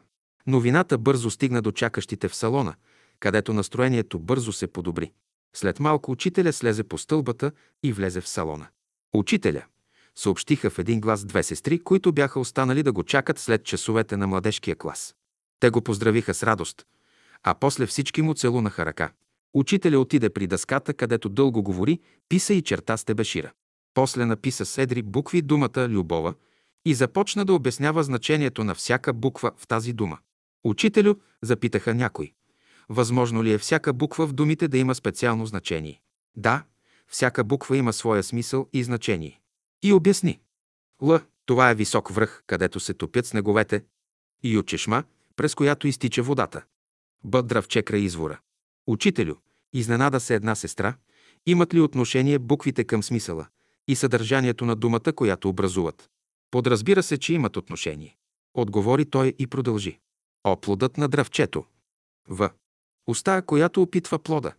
А почивка. Може да напишете един разказ за значението на тези букви. Като каза това, учителя остави Бешира, излезе от салона и се качи в стаята си, като ни остави сами да мислим върху загадката. Как да разбираме дълбокия смисъл на Словото, за да станем господари на съдбата си? Невъзможно беше веднага да разберем и приложим знанието, което ни се дава. Но с всеки изминат ден пък ни ставаше по-ясно, че много години на учение и работа ще са необходими, за да започнем да разбираме вътрешния смисъл на Словото. Посещение в Деня на светлината. Учителя е като извор, който непрестанно дава светлина, топлина и живот. Днес е неделя и в този ден той изнесе две хубави беседи, като първата продължи един час и половина, а втората – два часа. След обяд посетителите бяха по-многобройни и непрекъснато влизаха в приемната и излизаха след кратък разговор с учителя. Един брат се готвеше да замине в провинцията, като управител на земеделско стопанство. Стопанството било голямо, но недобре уредено, поради което той не знаеше откъде и как да започне своята работа. И сега беше дошъл при учителя за съвет. Учителю, запита той, кажете ми, кое е най-важното в земеделската работа. Учителя го погледна с любов и разбиране, усмихна се и отговори. Хубава оран, чисто семе. Другото ще предоставите на онзи, който се грижи за всичко. Време беше вече да тръгва на път, но го измъчваше и още един въпрос. Много време ви отнех, но моля да ми кажете нещо и по финансовите въпроси. Учителя отговори с малко слова така, както един баща напътства своя син. Винаги економисти, никога скъперници. Всякога щедри, никога разточителни. И за всичко похарчено, точна сметка. Друг брат изложи пред учителя цял проект за изграждане на предприятие. И е радостен, че е поканил за съдружници само идейни хора, което според него ще е гаранция за успеха на проекта. Само братя учителю, само наши хора. Учителя го погледна въпросително. Мене, ако питате, щях да кажа да вземете и хора от света. Човекът недоумяваше, убеден, че не би могъл да намери по-добри сътрудници за своя проект и запита. Ами защо? Защото хората от света са по-практични. Те ще ръководят практичната страна, а пък вие ще внасяте чистота. След това при учителя влезе музикант. Той се възхищаваше от класическата музика и от големите композитори и музиканти. Особено го вълнуваше творбата на Мусоргски, картини от една изложба. Удивляваше се от умението на композитора да превръща цветовете в музикални тонове. Учителя каза. На тона да отговаря червения цвят, на ре портокаловия, на ми жълтия. Фа означава растеж, този тон има зелен цвят. На сол отговаря светло-синия цвят, на ла тъмно-синия, а на си – виолетовия. В този момент влезе нов посетител и разговорът по тази тема бе преустановен. Посещенията за деня вече бяха приключили и учителя тръгна към горницата, когато една сестра го срещна и доста смутена му разказа за някаква неприятност, която току-що бе преживяла. След като я изслуша с търпението и спокойствието на светия, той каза «Като се скараш добрия, ще станеш лош. Като се скараш лошия, ще станеш добър». Като чу тези думи и благодари, жената се отдалечи. Навярно, още тази вечер щеше да разбере дали е загубила нещо от добротата си или е станала по-добра. А пък аз си помислих, че за нищо на света не бих допуснала сянка на съмнение да мине между мен и светлия лик на моя духовен баща. Бели гости. Писма до Мери. 5 май 1938 г. София. Днес пристигнаха хубави бели гости. Те се оглеждат и питат нещо. Какво ли питат? Аз не разбирам техния език, но им се радвам. Много радост носят те. Питам се, с какво да се отплатя на белите снежинки. Да им прочета нещо от отворената книга пред мене, но искам и свидетели да има, да чуе и друг някой. Нека свидетел ми бъдещи, Мери. Великото в живота, това е пробуждането на човешката душа. От божествено гледище душата може да се уподоби на пъпка, която очаква своето разпукване. Пробуждането на човешката душа подразбира запознаването и с Божията любов. Само пробудената душа познава Бога. Само пробудената душа познава качествата на Божията любов. Той е изразил Христос със стиха. Това е живот вечен, да познаят Тебе, един на го, истинна го Бога от този стих, стават ясни думите Христови. Иди, продай всичко и ела да ме последваш. Пробуждането на човешката душа е велико явление в битието. То не е произволен процес. Както раждането на детето е велико събитие в дома, така и пробуждането на човешката душа е велико събитие, е Божествения свят. Всички ангели, всички възвишени същества се радват на това събитие.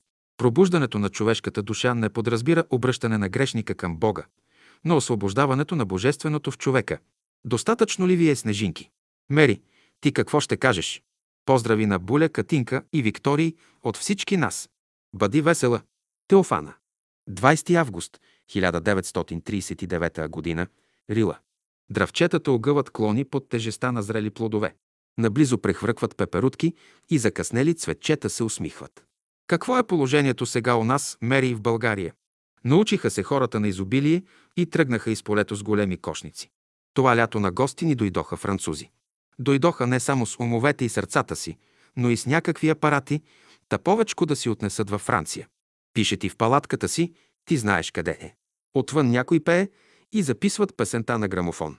Гостите възнамеряват да запишат повече песни от учителя и да получат повече от живото слово.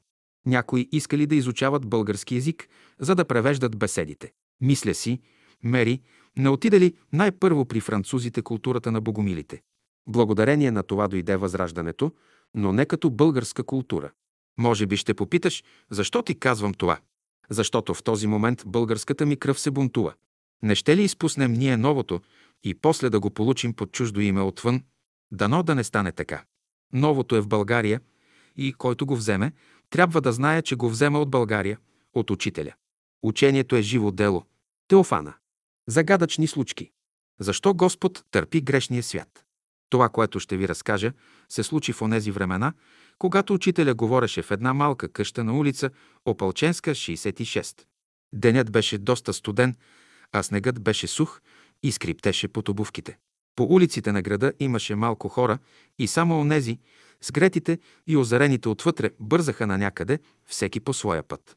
Съдбата на стоплените от свещения огън на любовта ги водеше към Божия дом на улица Опалченска, 66.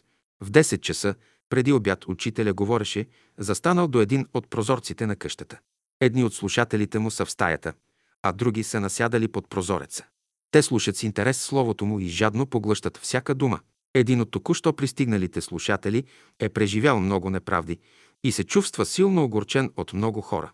Обзет от недоволство, той непрестанно се пита, защо Господ търпи това. Учителя го поглежда и продължава словото си.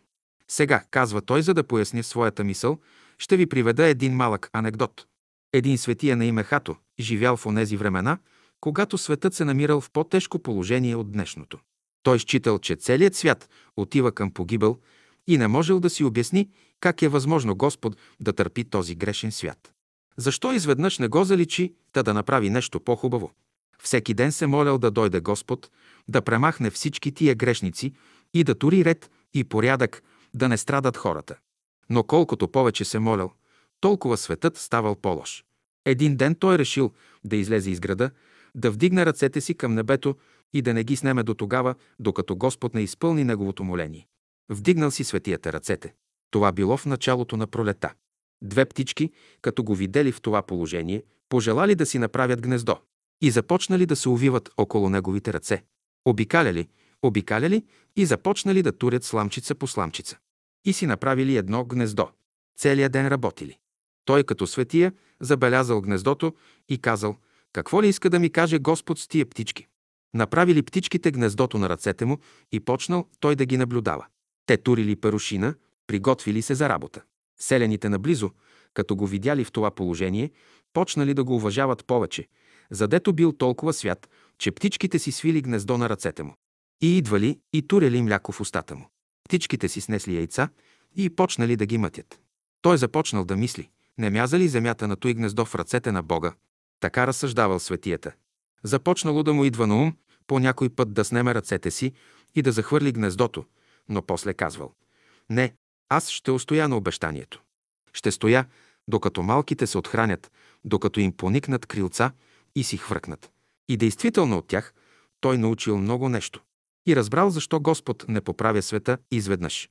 Един ден тия пиленца изхвъркнали из гнездото и на светията му домъчняло за тях. Сега някой се притеснява за оправянето на света. А аз казвам, ти държал ли си пиленца в своите ръце, за да видиш защо Господ търпи.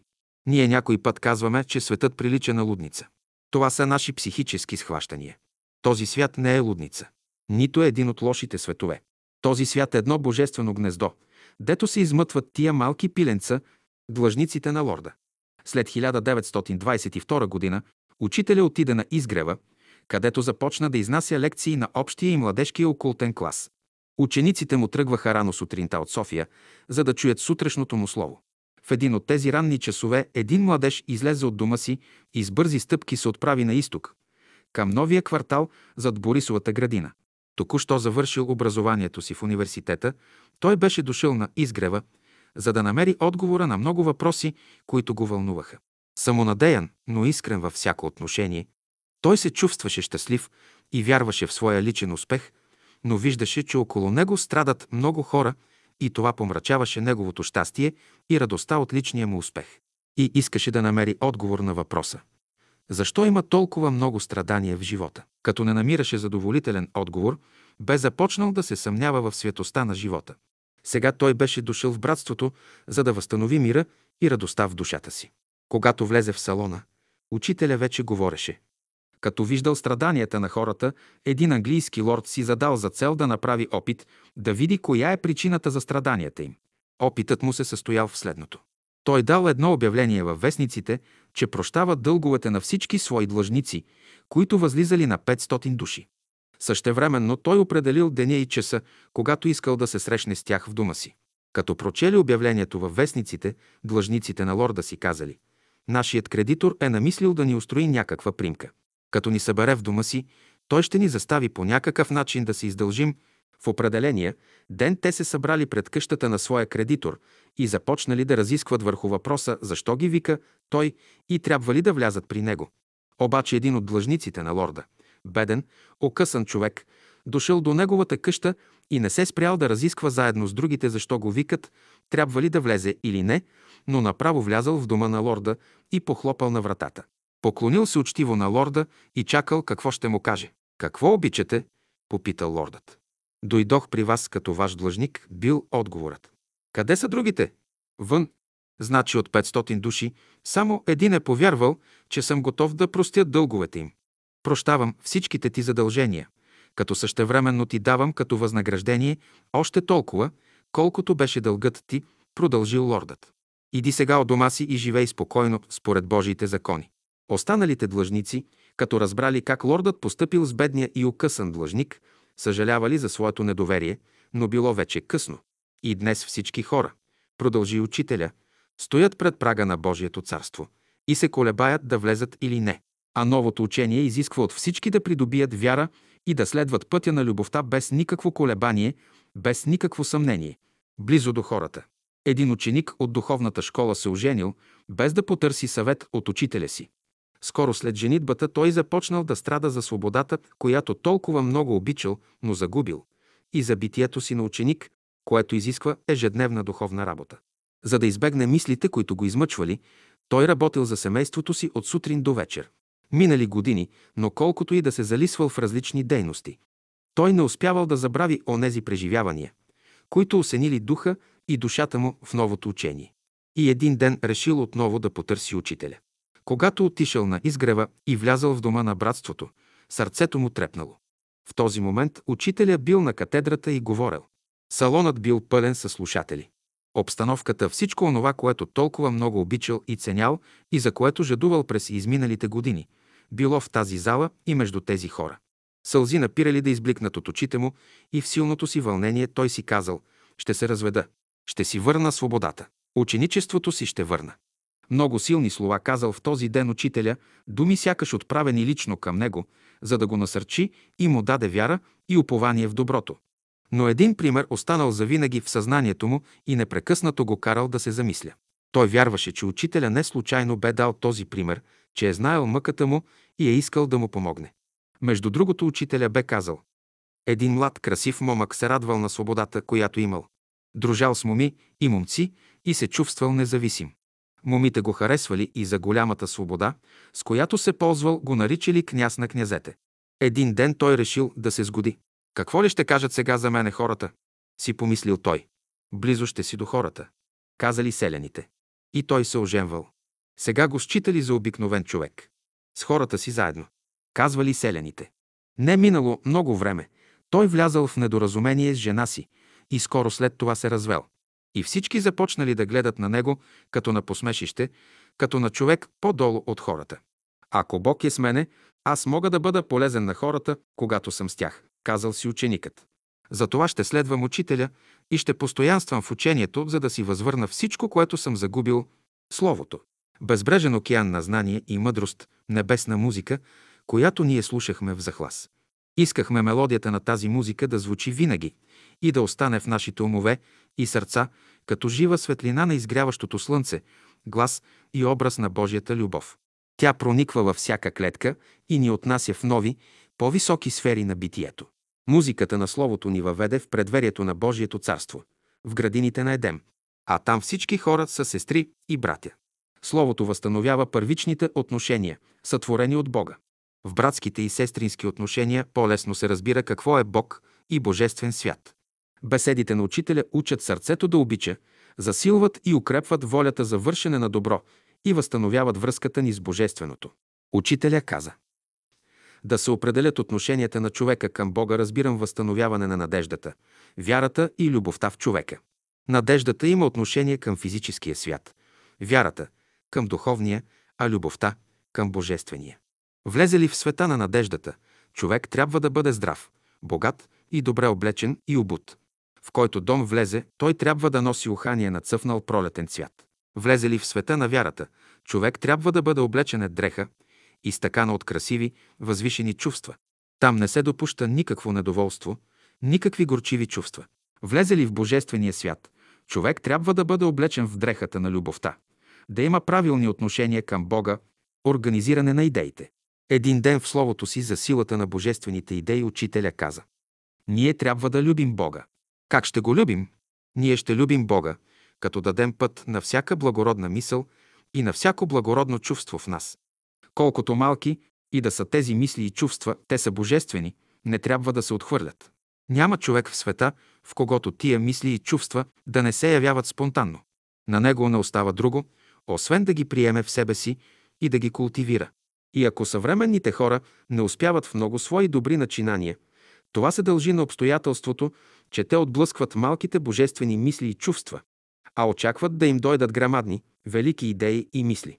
Ние наричаме такива хора грешници, защото те очакват само велики идеи. По този начин тези хора убиват в себе си божественото, великото начало. В това именно седи нещастието на всички хора. Забележете, при най-скръбното състояние на човека в ума му проблесне една малка мисъл, която ще му донесе необходимата светлина. След това състояние човек отново ще изпадне в тъмнина. Така се редуват в съзнанието на човека един светъл и един тъмен момент, докато най-после в съзнанието му се образува един светъл кръг и в него настава пълно затишие, в което той чува тихия глас да му говори «Не бой се, всичко ще се оправи». Един българин изпаднал в някакво тежко състояние и решил да се самоубие. Като размишлявал по какъв начин да свърши живота си, той чул в съседната стая един тих глас да пее. Аз всякога мисля за тебе. Като чул този тих глас, съзнанието му се променило и той казал няма да се самоубия. Аз имам достатъчно сили да преодолея мъчнотията, в която съм изпаднал. Ще се заловя за някаква работа, макар и най-проста, за да изляза от трудното положение, в което се намирам. Казвам, такава сила е вътрешният глас.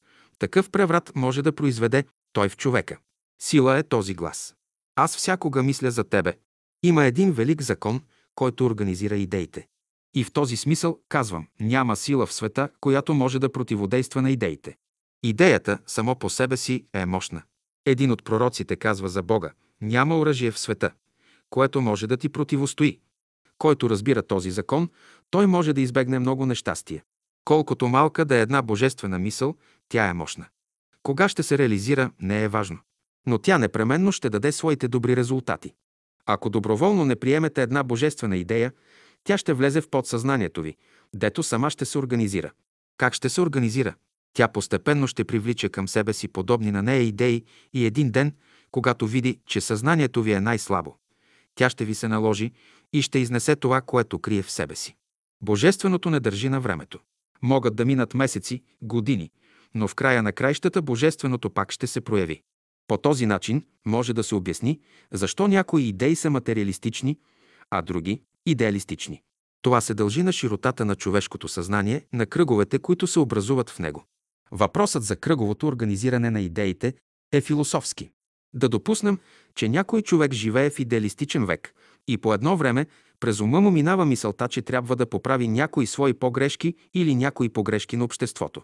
Обаче той отхвърля тази мисъл от ума си. Счита, че е ненавременна. Мисълта влиза в подсъзнанието му. И работи там, организира се, чака времето да се прояви. Като се отказват от идеите с широките кръгове, хората дават предимство на своите мисли, т.е. на мислите с тесните кръгове, докато постепенно стеснят кръга на своето съзнание и създадат ново течение в света, обратно на идеалистичното, а именно материалистично. По този начин хората идват до положението да казват всичко в света е материя. Значи, когато хората се отказват да изправят погрешките си, в света настава ново течение – материализъм. Освен материята, материалистите не признават нищо друго. Когато се натъкнат на големи противоречия и страдания, хората започват да търсят някакъв изход от положението, в което се намират, докато неусетно се домогнат до идеята за Бога. Това показва, че божествените идеи са се организирали вече и от подсъзнанието слизат в съзнанието на човека.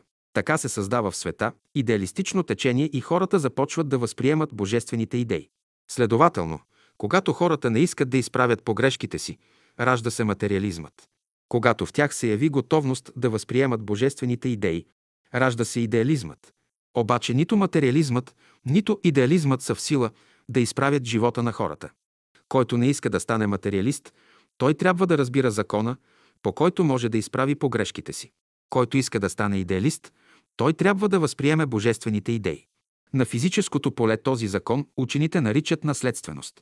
Много примери из живота потвърждават този закон. Един пример и с Америка. Един мъж от бялата раса имал отношение с една негърка. В първите три поколения се раждали черни деца, което показва, че майката имала надмощие. Затова децата били черни. В четвъртото поколение обаче се родило едно бяло дете. Всички се чудили откъде е дошло това бяло дете между черните. Значи природата е безпристрастна. Тя всичко хроникира. Няма добро, няма престъпление, последствията на които да не се проявят поне в четвъртото поколение. И днес, когато на хората се проповядва добър живот, това има за цел да ги освободи от бъдещото зло. Строк е великият закон на живота. Никой не може да избегне този закон. Няма защо да съжалявате, че сте под този закон. Трябва да знаете, че ви предстои да изправите погрешките си, т.е. да се избавите от материализма. Като изправите погрешките си, вие ще станете идеалисти, ще можете да възприемете божественото. Някой казва, материализмът трябва да се премахне. Да, но нито с думи, нито с аргументи може да го премахнете. За да се освободите от материализма, трябва да изправите всички погрешки, които сте направили. А за да придобиете идеализма, трябва да възприемете божествените идеи. Докато не се изправят грешките на материализма, той винаги ще съществува. Докато не се възприемат божествените идеи, идеализмът няма да дойде. Идеята, която Христос внесе в света, реализирана ли е, тя и днес продължава да работи в подсъзнанието на хората. Христос даде живота си за човечеството. И този живот послужи за подкваса на новия живот, който днес иде в света. Христос не е вън от нас.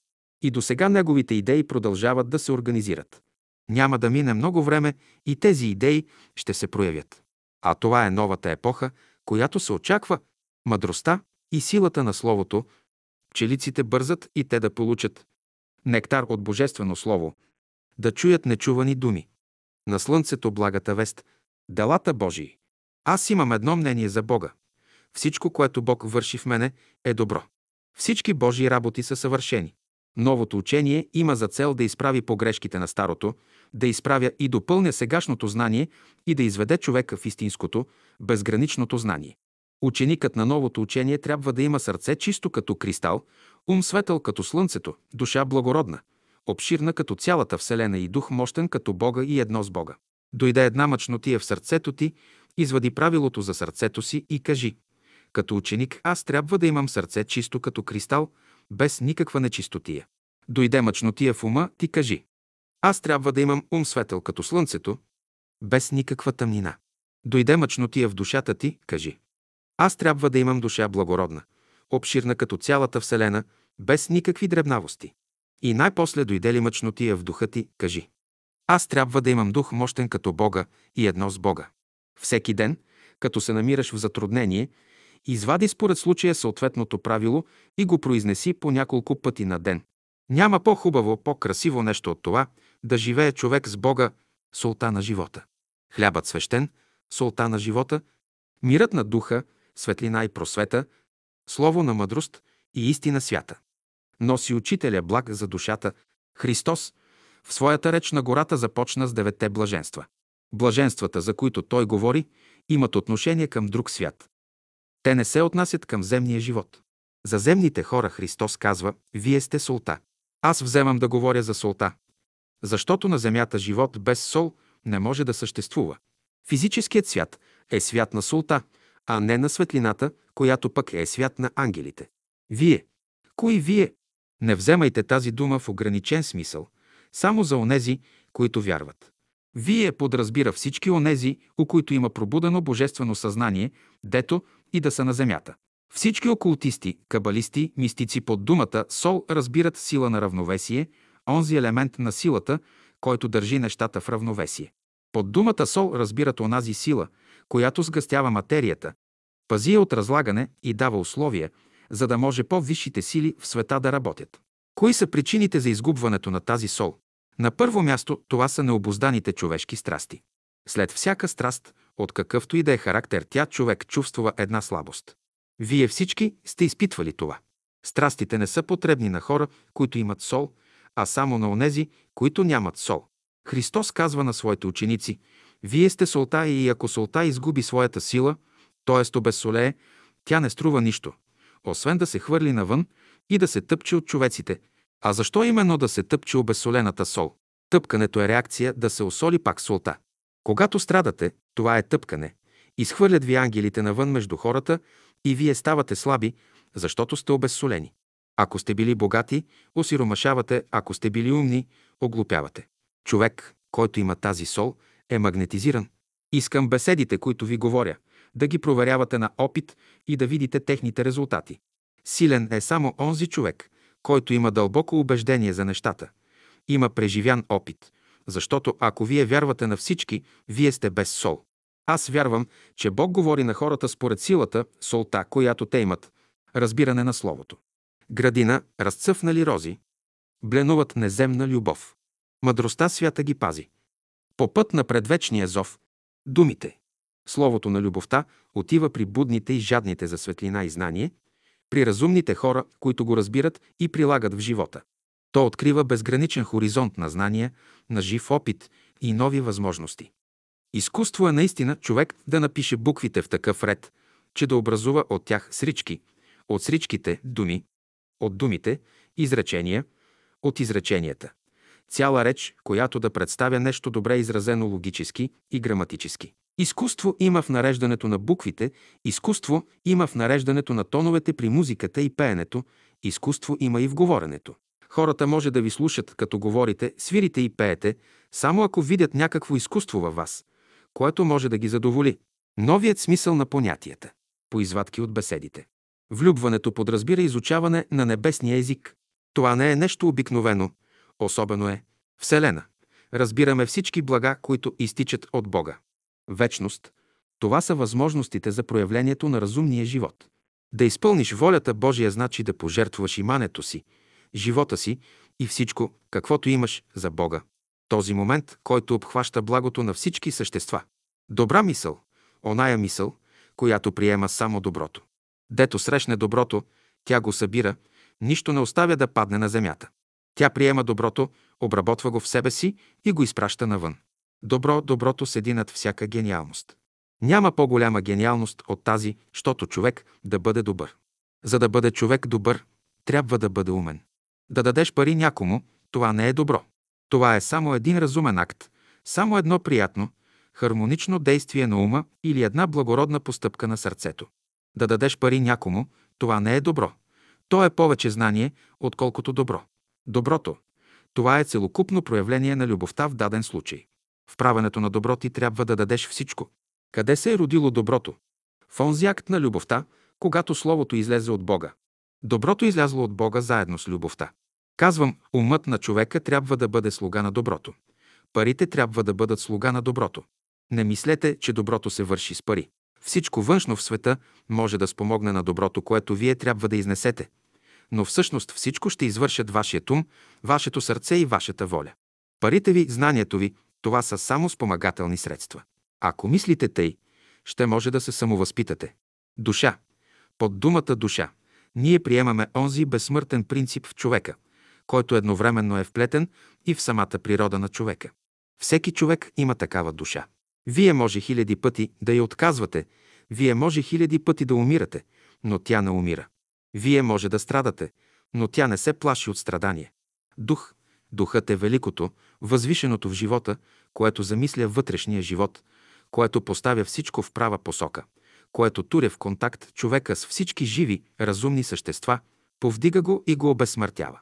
Това, което прониква цялото пространство или онази първична материя, която носи в себе си чистия, девствения, неопетнения живот.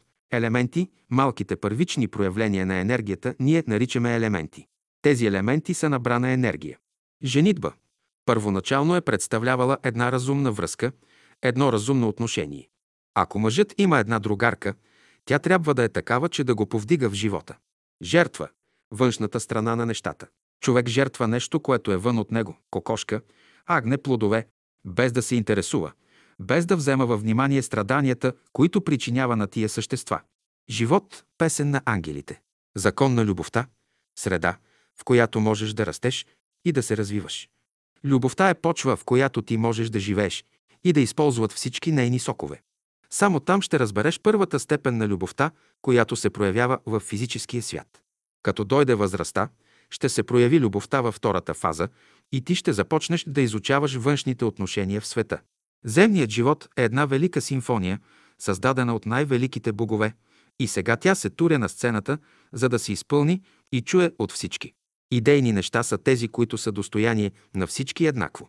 Идеята за Бога е течение, което поддържа живота на човешката душа.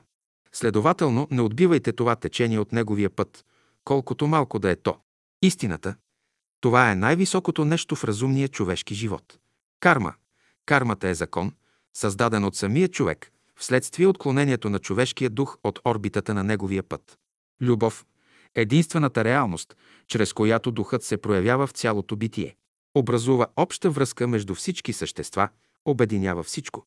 Тя съдържа в себе си най-съвършените неща от незапомнени времена на миналото. Майка.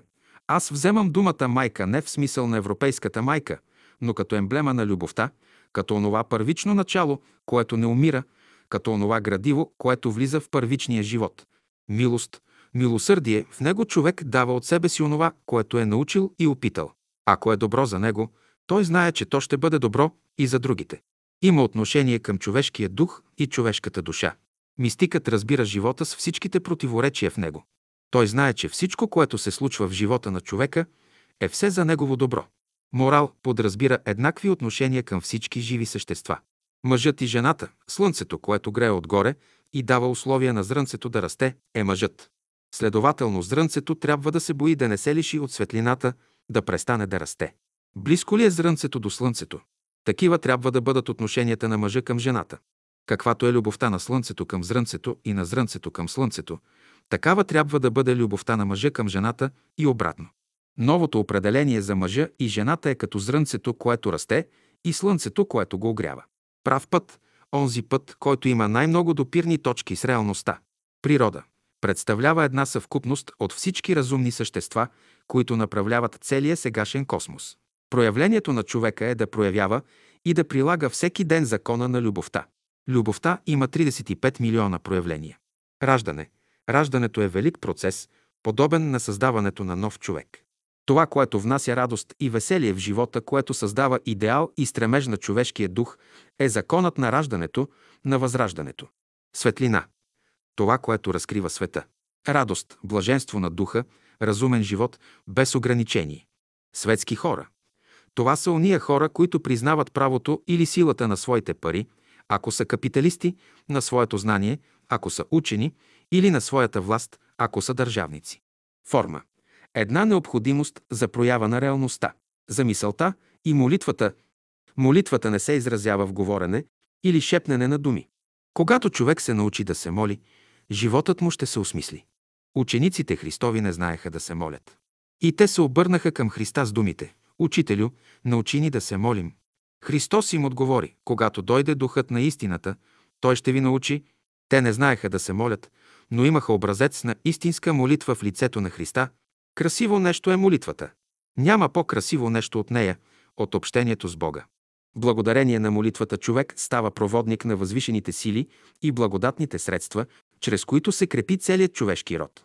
Благодарение на молитвата душата си доставя вътрешната духовна храна, от която се нуждае. Благодарение на молитвата тя се обкичва с хиляди благоуханни цветове. В молитвата вие ще укрепнете. Да се молите, това е най-високото и благородно занимание, което може да се върши в този свят. Само така се повдига и облагородява човешкото сърце.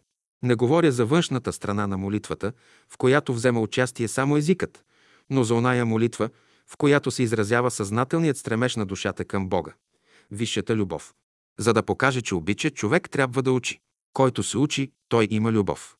Който не се учи, той няма никаква любов. Пробният камък на любовта е учението.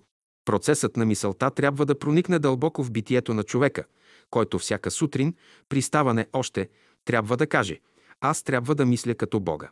Трябва да обичам тъй, както Той обича». Защо? Защото само с любовта, която е проявил, Бог е творил, работил, създал цялата Вселена. С любовта, която има, той взема предвид нуждите и на най-малките същества и ги задоволява. Всичко в света, цялата Вселена е резултат на Божията мисъл. Като мислил стотици, хиляди и милиони години, той създал нещата така, както ги виждаме днес. Човек трябва да мисли. Да има идея за Бога. При седемте рилски езера сред малка група от ученици учителя каза Като станете сутрин, вземете положението на дете и си кажете За великия живот, в който живея, аз съм малко дете. И за това ще се уча от всичко, както детето учи 8 септември 1940 година. Едно богато огощение. Сега аз говоря на онези българи, които са в Божествения свят. Има българи и в духовния свят. Когато се намерите в известно затруднение и не можете сами да си помогнете, обърнете се към българите от духовния свят. Те ще ви помогнат. Ако те не могат да ви помогнат, обърнете се към българите от Божествения свят. Те непременно ще ви се отзуват. Дали вярвате в това или не вярвате, не е важно. Ако е вярно, за моя сметка остава, аз печеля. Ако не е вярно, ще благодарите, че съм ви дал едно богато огощение – интуиция.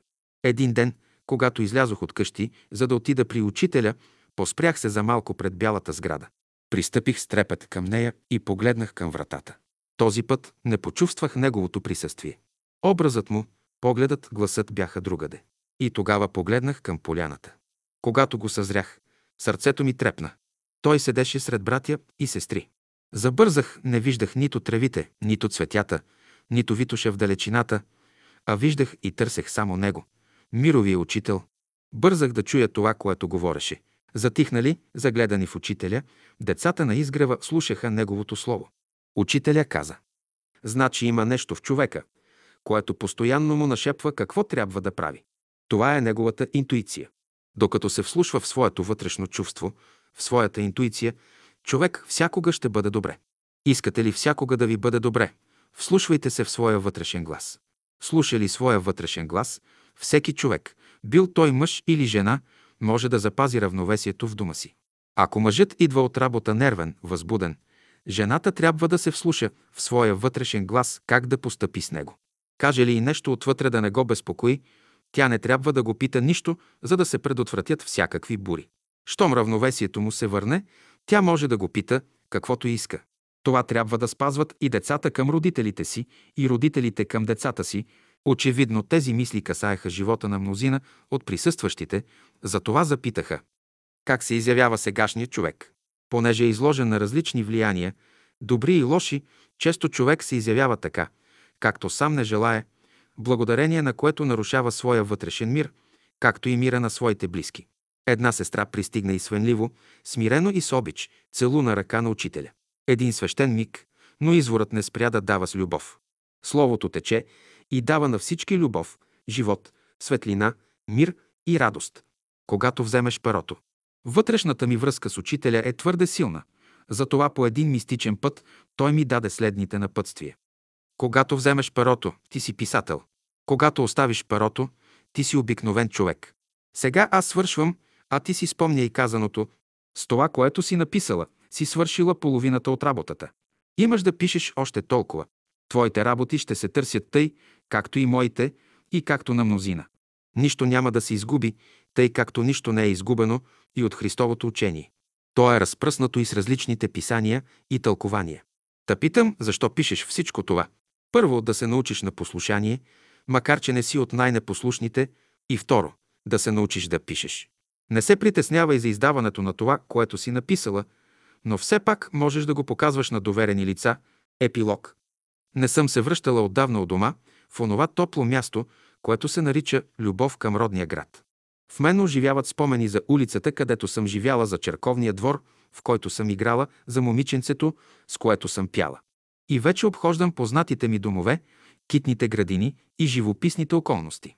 В мен оживяват образите на мои прародители, чувствам се от дома. И сега пътят, който изминах от детските ми години до момента, когато се преселихме от Карнобат в Изгрева, богатият и красив живот с учителя след това е пред мен. Отивахме на Витоше по пътя за село Симеоново. По този път сме водили много интересни разговори с учителя, при които много често получавахме отговор на вълнуващите ни въпроси. Бяхме тръгнали за Елшадай. Вървях близо до учителя, когато той ме запита. А ти каква искаш да станеш? Искам да стана поет-философ, учителю. И тогава, в този тъй хубав момент, получих най-скъпия ми подарък – моята поезия. Учителя беше казал, аз не искам да ви направя монаси.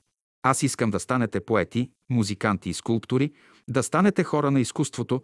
При една почивка по пътя един от братята каза. Учителю, тази сестра е цял философ, само мълчи и слуша. Отговорът бе неочакван. Само да си позволи някой да влезе в гостната с обувки, тогава я гледай. Богат и съдържателен бе животът ни, път на учение и духовен подем, за който учителя бе казал.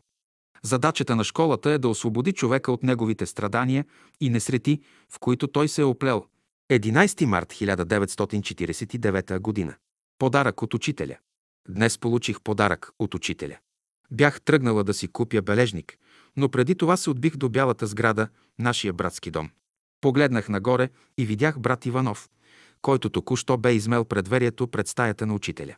Купих бележника и отново се върнах пред братския дом. Някаква сила неудържимо ме влечеше към това място. И веднага запитах. Може ли да видя любимата стая на учителя, брат? Може, заповядайте. Събух обувките си и се качих по стълбището. Горе в стаята беше брат Абрашев. Аз се порадвах на любимите неща на учителя, с които са свързани толкова вълнуващи спомени. С каква любов учителят ни благ се е докосвал до тях. В 22 часа вечерта получих подарък от учителя. Сънувах, че казвам на сестра Паша. Вие знаете ли какво представляваме? Ние сме една чаша, от която който пие оздравява. Аз моля Бога и вас, учителю, когато се срещнем следния път на земята, да бъда с по-будно съзнание, за да мога по-лесно да ви разбера и по-усърдно да ви служа. За автора и за книгата. Теофана Савова е родена на 7 януари 1894 г.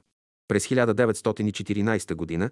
завършва с добър успех Народната девическа гимназия в град Бургас. През 1913-1914 г. учителства в Карнобатска околия. За кратко време, 1917-1918 г., работи като книговодител към дирекцията за стопански грижи и обществена предвидливост. Следва в юридическия факултет на Софийския университет и през 1928 и 1929 г. взема с успех университетските изпити за висше образование. През 1919 г. от сестра си Мара научава за учителя, а през 1922 г. цялото семейство се преселва в София, за да живее на изгрева. Интелигентна и деликатна, надарена с чувствително съзнание, Теофана възприема с ентусиазъм идеите на учителя и става негова ревностна последователка. Неговото слово, духовността и обаянието му я подтикват да пише поезия. Богатството от знания, които приема ежедневно от учителя, са източник на вдъхновение. Творческото наследство, което ни е оставила, нейната вяра и всеотдайност са затрогващи. Сестра Теофана се радва на свободата, която е основен закон в духовната школа на изгрева. В една от тетрадките си тя е записала «Свободата при учителя проличава навсякъде. Всеки свободно се присъединява към някоя група, свободно влиза в разговор, свободно се проявява в обхода, в храна, в облекло. Тя искрено вярва в доброто бъдеще на новите поколения. Учителят често казваше в бъдеще децата ще знаят повече, отколкото сегашните учени. За делото на учителя тя пише. Учителя научи човека да взема уроци от природата и да обича работата, както природата я обича. Ти посади едно семенце и, като поникне, спри, ако можеш, този растеж. И сега тя вижда, че хората коренно променят своето естество. Човекът се превърна в ученик, който учи и работи и помага. Изложените в тази книга факти и събития в своя завършен вид не би следвало да се приемат като документалистика в прекия смисъл на думата. Те обаче са достоверни, защото, макар и в романтична светлина, отразяват ежедневието и бита на хора, посветили се безрезервно на един изключително богат и поучителен духовен експеримент. Разбира се, тези събития са пречупени през творческото виждане и душевността на Теофана, което е едно изискване за подобен род литература. Освен това, те са и емоционално отсветени поради голямата и преданост към идеите на учителя и живота на братски и сестрински отношения, който имала години наред. Текстовете в курсив са от учителя, така както авторът ги е чул и записал или взаимствал от издаденото слово. Задачата на редактора бе в значителна степен да следва основната идея и настроението в отделните разкази и по този начин да ги обедини в един завършен текст. П. Желясков